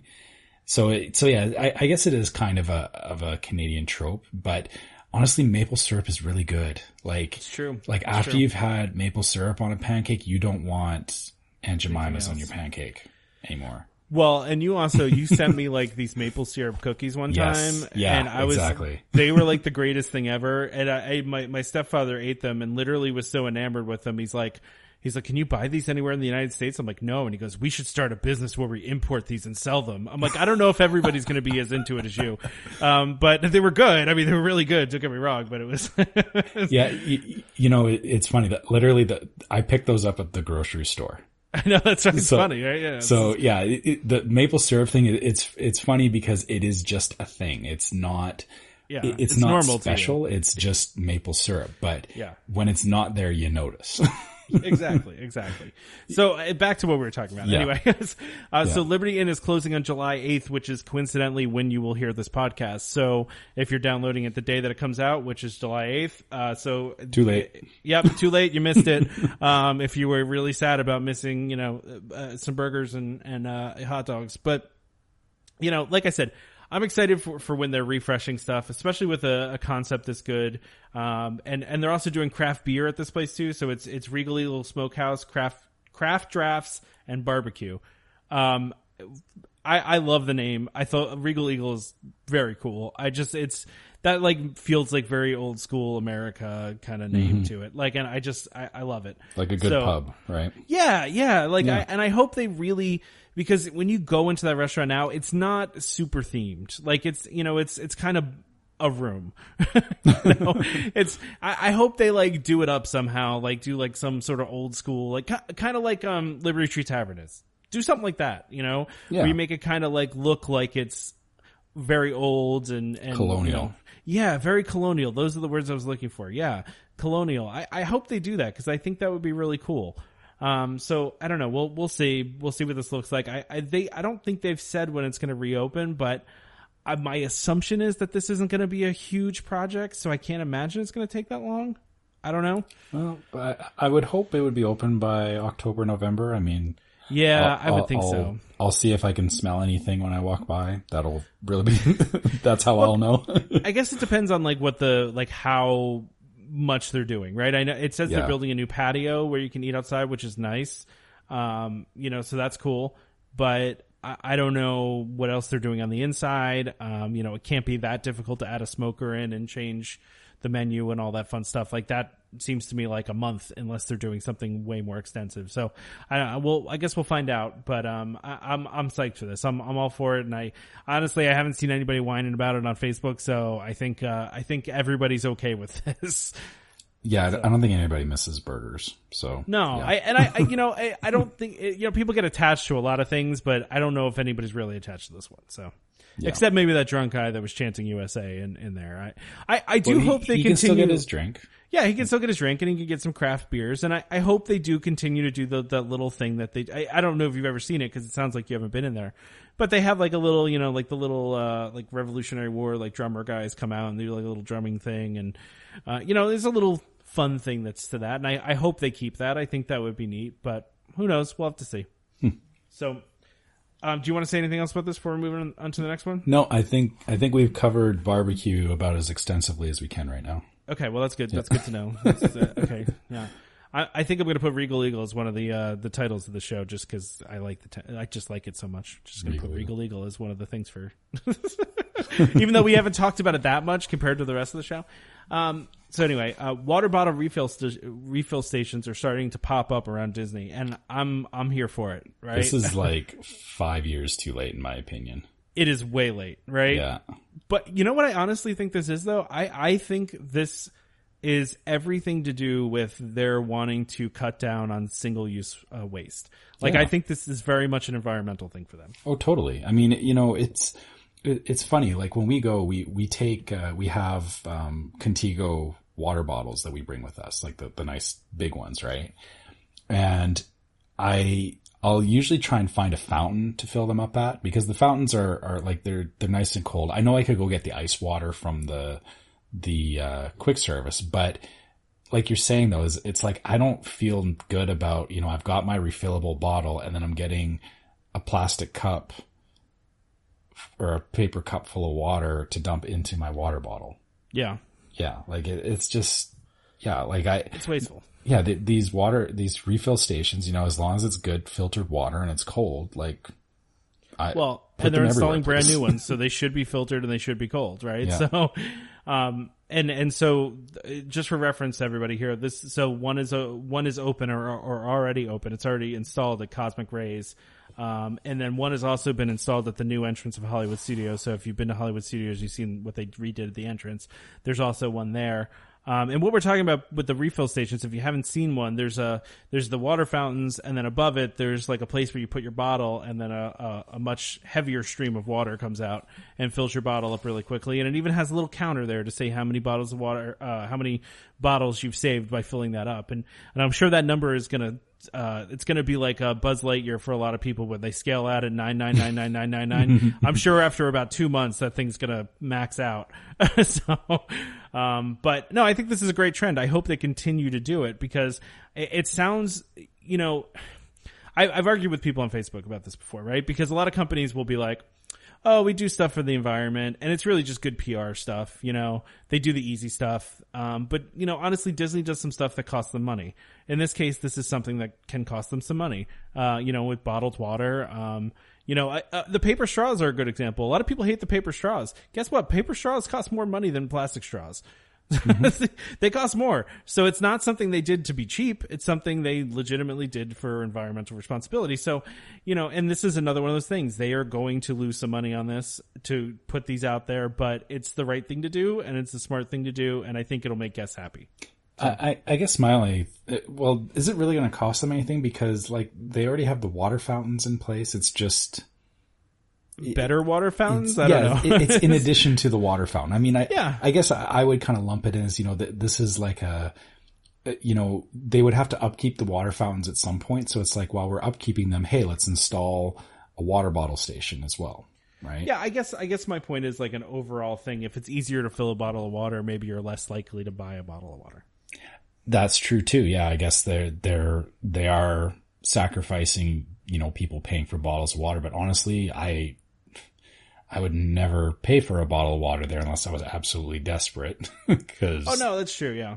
yeah, it's I mean yeah, it sucks because yeah, the, the the bottles are are really expensive for where you are, but I understand it's a theme park and all that. But Well, I when I when you find that one water fountain at Disney, like when you find that one that's cold, It's just like, oh, I found I found something awesome. I, like I, I almost, I almost don't want to give up my secret one, but I'm sure other people know where it is. Oh, I know. I know of a couple. I know of a couple of them because I- yeah, I and you always know those two because there's like a line there. well, right? well, no. See, here, here's the thing: the one that I go to, there's never anybody there, oh, okay. and it's yeah, Don't get. You can't give it away. yeah. I mean, one of them is the tangle bathrooms. One of them is the tangle bathrooms. Just gonna throw it out. The tank, yeah, oh yeah, yeah. I mean, yeah, the tangled bathrooms they're always busy though, right? Yeah, Tangle bathrooms are probably the best bathrooms at Magic Kingdom. I would say definitely the best bath- bathrooms Mm-hmm. at Magic Kingdom, but they also have cold water fountains there too. So Yes, and, and there is there is a few other places in Magic Kingdom that have good water fountains. One in particular, I will every time I go by there, even if my water's not empty, I will go back there and fill it up because it's nice and cold and and I know that there like there's never a lineup back there for it.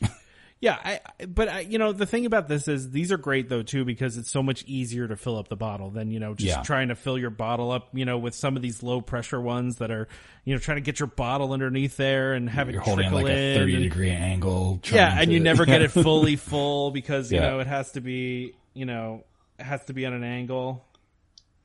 Yeah, no, I'm I'm I'm all for this. I I hope that every single water fountain has one of these installed over the next however long it takes them to do this. Yeah, no, I agree with you. I totally Yeah. agree. Um, so a couple. This is you know this sounds boring, but uh, there's some transportation news. this isn't boring. I I- think this is great. I think it's great too. I think it's great too. You want to read this one? I, I did the last one. yeah so so Disney has announced uh, refurbished buses with phone charging. So there's going to be new Disney Transport Sensational Six buses hitting the roads of Walt Disney World starting this month. Uh, these new buses will feature the likeness of Mickey, Minnie, Donald, Daisy, Goofy, and Pluto. And it, it's a fairly, like, it's, it's a full wrap of the bus. So, like, you'll, you'll know when these buses are coming. Um, I, I really like the, the wraps that they did on them. Each of these new Disney Transport buses will have USB ports for guests to charge their devices and Wi-Fi for guests to stay connected. Uh, I, these are good, but I have issues with these things. I, you have you have issues with the charging part, right? That's, well, and the Wi-Fi too, honestly. I mean, oh it- really? so I, I mean I I do I do use Wi-Fi when I'm on vacation, but I'm also very um cautious of what I do when I'm on that Wi-Fi. Um same thing with the charging. So I I, I guess for the those that um, ha- have read this article already. I've, I've commented on other on places on Facebook about this. Is that um, you know whether it's a Disney bus or not, it's more of a general thing about ch- using a public USB charging station is dangerous because if you have um, most people don't think about um, the cable that they bring with them. They don't bring a power only cable. They bring a cable that can do power and data. And then they plug into one of these USB charging stations thinking that it's just doing power. But the problem is, is that there's people out there that want to get a hold of data for users, whether it's, you know, to compromise or to sell or whatever, like, like, you know, the, these unsavory hacker types. And they will put things over top of these USB chargers that, like, they don't necessarily have to pull the charger apart. They just put another face over top of it and you plug into that thinking that it's the face of the USB charger. It's like and a then- credit card skimmer. Yeah, same idea. And so, so then you plug in, if you have a data cable on your phone, you're now plugged into this thing. And if they've got it set up the right way, it's, you know, pulling data off of your phone, which is, it's sad that we have to think about things like this, but um, like I said, my only caution around this kind of thing is, you know, it's great that there's more places offering USB charging. Um, I think it's worth either investing in ensuring that you have a data only cable, like very specifically look for that, or there's, um, there is. You mean also- a charging only cable? Yeah, Data, yeah. Data only cable. Yeah. Yeah, or sorry. Thank you. Yeah, yeah. You said data only, and I was Yeah. like, wait, that's the opposite of what you want. Yeah. yeah. A non-data cable. So yeah, charge only cable. Or, um, there's, uh, there's little devices you can get which block data. So again, doesn't matter which cable you plug in, the, the, it's a, it's an extra dongle that goes on your cable that blocks data from going through on the USB and it only allows power through. So that's my only issue with these kinds of things is that, you know, it's great that it's happening, but it also makes people a little more relaxed about personal security, which to me as an IT guy, I have to think about security all the time. So yeah, it, Yeah, I mean, it's just one I more guess, yeah, no, and I guess the you know, and first of all, let's let's be clear that the Wi-Fi and the bus part is still technically rumored. Disney did not announce that with their announcement, but it's been reported by a lot of Disney sites um, that that's that is coming, and and I bet I guess bus drivers have been told telling people that too. Um, so I, that was not announced in the official announcement, but apparently it is something they're working on. So that one might not be ready for prime time yet. and, So- and even at that, I, like I don't know how good Wi-Fi would be on a Disney bus anyway. It's a good question. It's a really good question. I, I don't know. We'll have to see. I mean, I, I, I, my assumption is they really want you using, you know, the obviously the MDE app, you know, the My Disney Experience app while you're on those buses, you know, doing fast passes, checking your schedule, that kind of thing. That would be maybe why they would put the Wi-Fi there. But you know, obviously people are going to use it for other things. I doubt it's going to be fast enough to like stream a movie on Netflix. You know, like I don't think that's something you're going to be able to do. But it probably be, will be good enough for you to check, you know, what your fast passes are for the day on the way to the park. I I guess that does bring up a good point is that they could actually prioritize traffic going to my Disney experience. So if you try yeah. to do anything else, it's going to be, you know, not good, but then Super slow. yeah, but then my Disney experience runs okay. But even for me, honestly, I, I always make sure I have a data plan. Yeah, no, that that makes total sense. Uh, I, I, I, you know, I don't, I don't usually use the Wi-Fi when I'm in the parks. I just don't because it's. I find it to be kind of unreliable. I've got unlimited data anyway, so it just doesn't doesn't bother me. I just use, Yeah. you know, And- I just use data. And, and some of the buildings, I, I find that the Wi-Fi doesn't reach into them anyway. So like I'll, I've had it where like I, I use Hangouts to talk to my wife. And so like, you know, we're talking back and forth on Hangouts and then we'll, I'll go into a queue. And then when I come out, it's like there's like five messages from her because I was in the queue and, Oh yeah, and yeah. yeah, the Wi-Fi didn't go off. So I, yeah, I just stopped using the Wi-Fi after I think it was a couple of years ago. I figured out I was like, it's not worth it to do that. But I mean, I, I guess it's good. Like, like you said, you know, it's good for, for them to have the option there on the buses as well. But, uh, for myself, I'm, I'm just a little more suspicious of it too. Cause I, I, I guess even uh, like on a Disney bus, it would be hard for somebody to get in and, uh, get in and compromise it, or it'd be harder than like going to a Starbucks and, yeah, yeah. I would Yeah. think so. I doubt anybody's going to be, you know, bringing a laptop on the on the bus with them. You know, like that's you actually you would be surprised. I, I mean, I guess, but like that just seems like a huge pain. I, I don't know, but I, I, I like the color schemes of these. I think they look cool. Um, I, I like the the new interiors too. Like they, they they have like a faux wood floor going on on the floor. Yeah. Um, and the seats look a little nicer and more comfortable. So it, it's it looks like a really nice upgrade all around. So that's a good thing. Yeah, yeah, that's true. Uh, you know, the, hopefully this combined with the Skyliner will, uh, you know, more buses, more transportation. I I would, I, cause I, I, I guess that's the thing is, you know, they, they've said, you know, they're rolling out these new buses. I, I would guess that they're running alongside some of the older ones. Like it's not like they're, they're taking out older ones when they bring in these new ones. I got the impression that these were current buses. They were just reskinning and redoing. Oh, okay. I thought I thought Yeah. these were brand new. Okay. I don't know. They could be. I, I don't know. I mean, I they, they didn't. I, I don't think they really said if they were or not. But, um, you know, I just kind of got the impression they were just redoing the graphics on the outside and just you know refurbing them on the inside because, I you know they they have still some of those older buses in rotation. You still see them out there. Um, you know, and they they never even bothered to really you know skin them into the into the newer color scheme like that silver and red that they have going on. Um, you know, so you still see some of those uh, out there, but I, I don't know. I, I you know, I, it could be new buses. I mean, it could be more. Right. But the other thing is with the monorail, uh, monorail silver um, had a whole like redo. Right, they redid the whole interior. They redid the paint on it. Um, you know, I, maybe it doesn't smell like a barnyard anymore. I don't know. that was going to Um, be my, my next question is, Yeah. how's the smell? How's the smell? Mm. I mean, it seems like they reupholstered everything and they redid Yeah. like carpets and all the design and everything. Here's my question with this. Are these all cosmetic things? Because to me, that redoing all that stuff makes it seem like they're not buying new monorail trains anytime soon or it's, you know, years away. And if they're going to do that, if they're going to redo them like that, are they also going to redo the internal pieces so it does, it's a little more reliable? I don't know. I mean, I would think it, that feels like a full overhaul of the train. And my assumption would be that the internal parts are being overhauled too. I don't know. well, I, I wouldn't put, um, new monorails and a refurbish of old monorails in the same bucket personally Okay. because even when they bring in the new monorails, it's not like the old ones are going to get instantly decommissioned. So That's true. That's a fair point. yeah, so so I think I think you know this is probably something that was just due regardless. Is that the the the monorails needed some some touching up, and I think it's an overall thing, kind of like you know along like it's the same as the buses, right? Is that you know they're seeing some wear on the buses and on the monorails, and they're going, yeah, you know we we need to you know spruce these things up, regardless of we know that you know the the new monorails are coming next year or whatever, but the old ones will still run alongside it for a while. Like I, Yeah. yeah, I, I, I'm expecting that more of the monorails will get refurbishments, and th- I, I wouldn't count out the new ones at this point until they officially say we're not buying new ones. Which, I mean, I feel like they have to buy new ones. There's not Yeah. a choice in this, right? I mean, they're already like at least ten years over their their lifespan that they were. I mean, Yeah. they're they're pretty far past it at this point. So.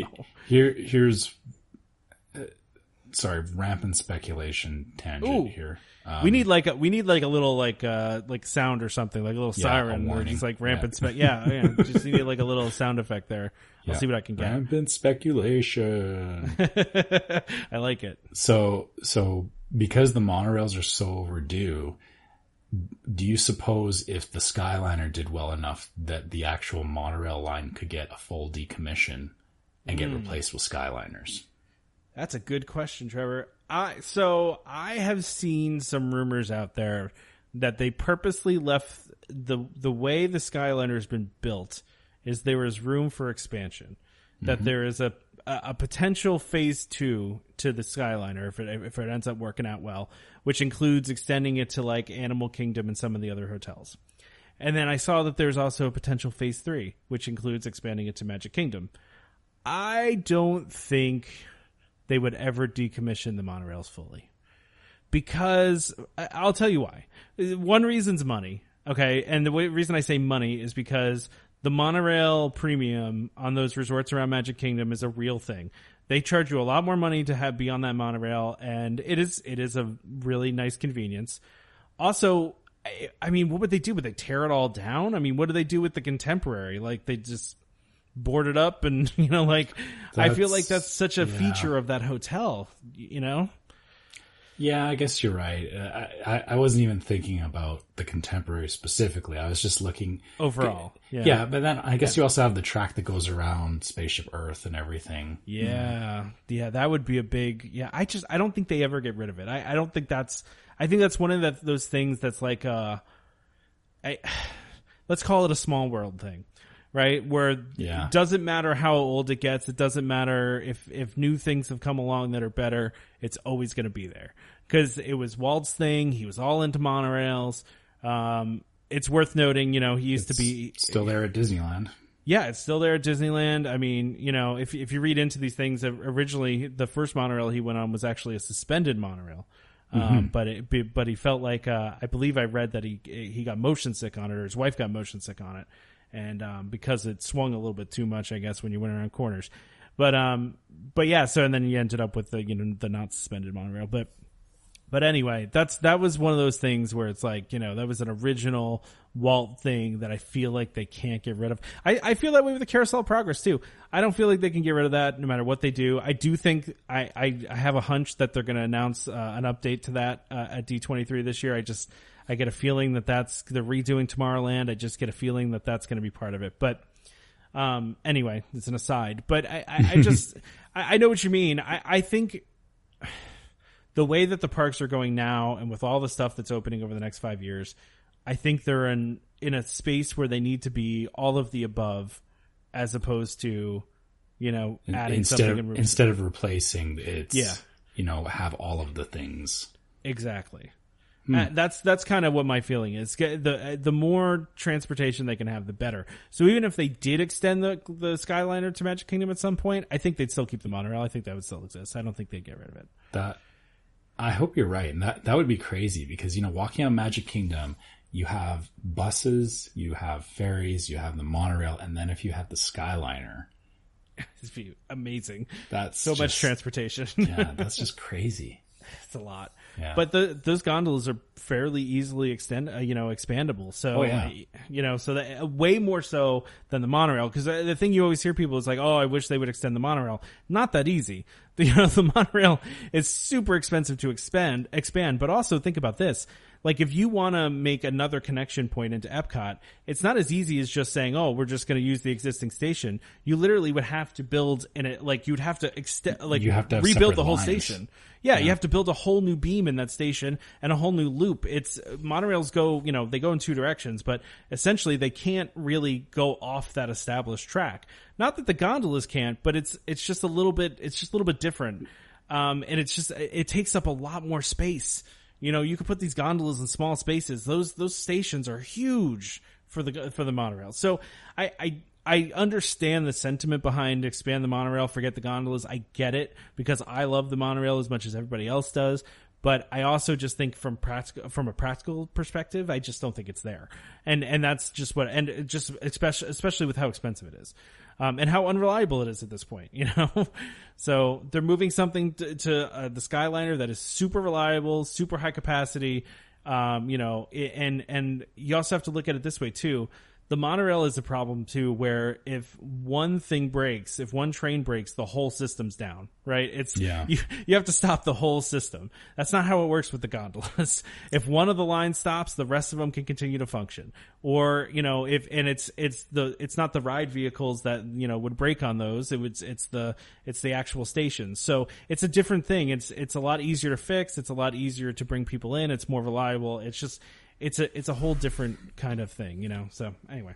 Yeah, sorry, I, I- kind of invoked a whole tangent there. With, It's with you know what that's thoughts, what we but- do, and you know the funny thing is going into this episode, I was worried we weren't going to have enough content. We have too much, so let's cover this last thing quickly so we can wrap this thing up. Yeah, um, yeah. So, so the was this the Grand Destino Tower Coronado Grand Springs? Destino, I believe. Grand yes, Destino. That doesn't okay. Uh, oh, I see. There, there's a at typo Coronado there. Springs. Yeah. The yeah. Grand Typo Tower at Coronado Springs. Oh, my bad. That's my typo. oh, oh, I failed. Okay, that's my fault. Sorry, Trevor, for making it look bad. Either way, th- th- this place will have smart TVs. This is what we're saying. Smart TVs though that can show like your PhotoPass photos and like you know show you FastPass information and stuff like that. Yeah, so so we had talked about this Yeah. prior that that them bringing these uh these smart rooms into the hotels where um yeah, so it's a smart TV, kind of like having a, a Google Home in your uh in your hotel room where you can ask it questions, you know, you can find out bus information, weather information, you can check out your fast passes, all that kind of stuff. Um and then, oh, I, I like this tag here. The the additional features will include a full library of seven free on-demand Disney movies. Seven. What? Wow, Seven whole movies. that's amazing. Uh, But supposedly, once Disney Plus rolls out, they're going to include that. So yeah, so so that that right there, I think is that's a huge sell. You know, you, you know, yeah. Having. I mean, when I when I go to Disney, I pretty much turn on the Disney channels like Disney XD or or whatever they are, and yeah, I just I watch Disney stuff. So uh, having on demand Disney, I think, is a nice perk as well.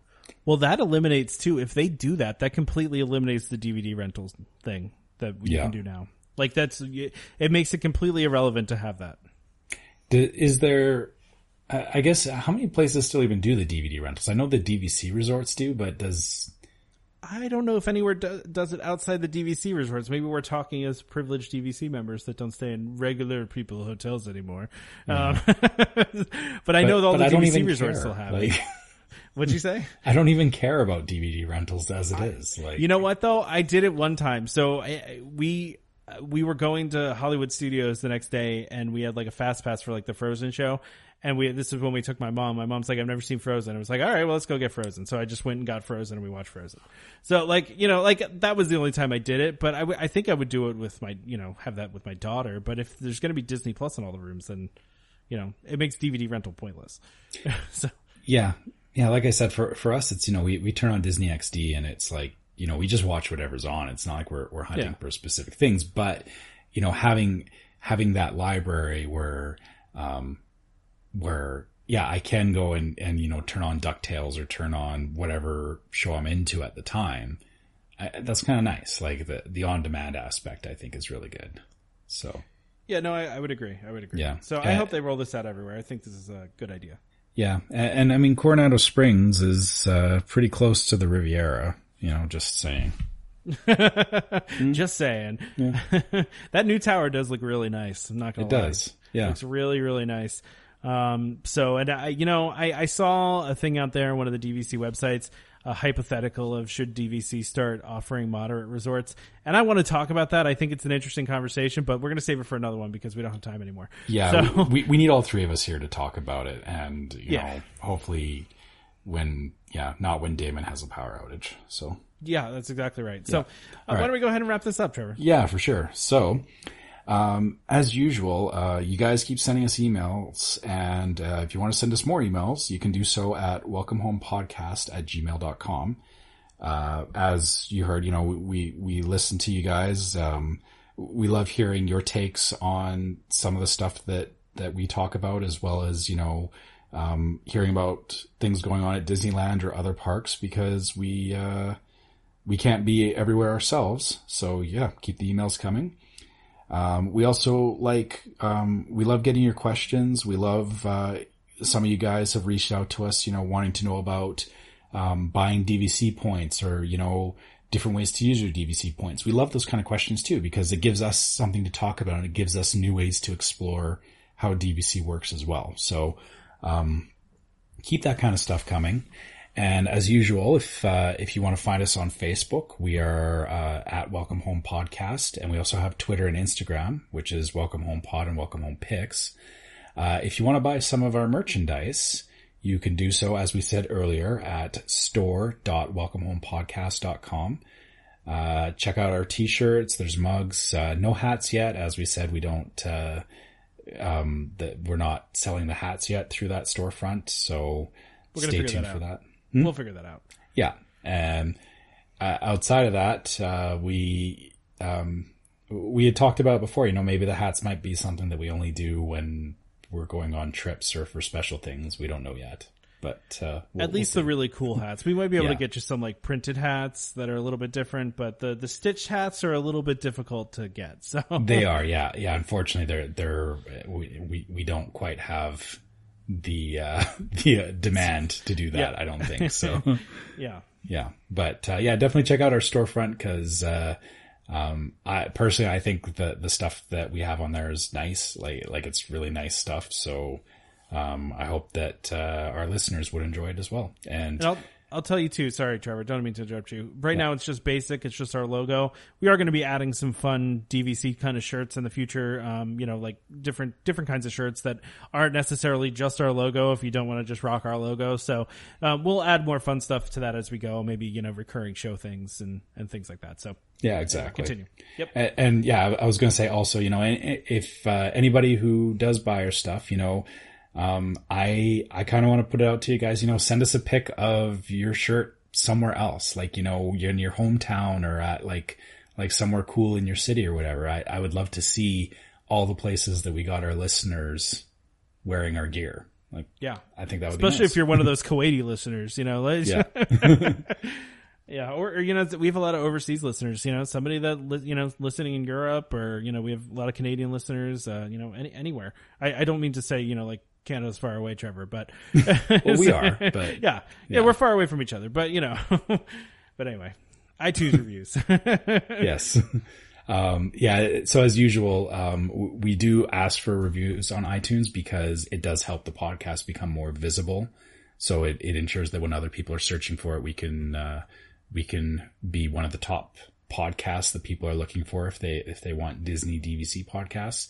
Um, also, if you do leave us a review, we, we get some amusing ones that we don't quite understand because, um, y- you know, if you have feedback, give us feedback. Don't just say, you know, you know, I had a hot dog for breakfast and I gave you one star. So have we got one of those? But we got something similar to that. It like it wasn't anything related to the podcast, and then they they didn't give us or they gave us like a one star review. So I don't know. I, I just saw a recent one that I hold on. Let's see if I can find it really quickly. but there was a funny one that just came up too. Actually, I, I, I love I love reading the the uh, the uh, reviews because I just I find them pretty funny. But so, oh my gosh. I mean, so wait, we we got a five star review. Love the show, five star reviews, but get Damon a better mic. Wait, get David that- a better mic. It sounds like he's joining the show with a soup can and a string. That is hilarious. you person, sir or madam, that is that is very funny. Thank you we, for that. we will we will send Damon a brand new Campbell soup can just for that. yeah, we're gonna upgrade his soup can to one of the chunky ones, you know, the Yeah. bigger ones, so just to make it a little bit better, better string. We're we're gonna get it up there. So that's the kind of stuff we like. But at least we still got five stars, so we appreciate but that. but that that is valuable feedback. I mean, Yes, that of that course. is relevant. So we do appreciate that, but it's still funny to read it. it is. It is for sure. So, Yeah. uh, and of course, uh, don't forget to subscribe to Welcome Home Podcast so you can be reminded every time we release a new episode. You can find us on Apple Podcasts, Google Play Music, Google Podcasts, TuneIn, Stitcher, Spotify, just about any app that has podcasts. You can even find us on iHeartRadio. We're everywhere that you can find podcasts. Search for Welcome Home. Look for the one that says DVC and Disney. Of course, as always, just a reminder to our listeners, Welcome Home Podcast is for entertainment only. We are not employed by the Walt Disney Company, and as such, any and all opinions we express on this show are our own. So talk to our DVC representative, a cast member, call Disney directly for more information about anything we talked about today. Um, a big thank you to uh, uh, DVC Rental Store for sponsoring this episode. We really appreciate them and uh, would appreciate if you support the people that support us. Um, of course, join us next time for more Disney Parks discussion and, of course, more DVC talk. We hope to see you all real soon. This is Skipper Albert Awol, the voice of the jungle, signing off from Welcome Home Podcast on the DVC. We do a huddle when we hit a chair. How she can cuddle is no man's affair. I looked around from pole to pole, Found her in a sugar bowl. Look out, here comes my ball and chain.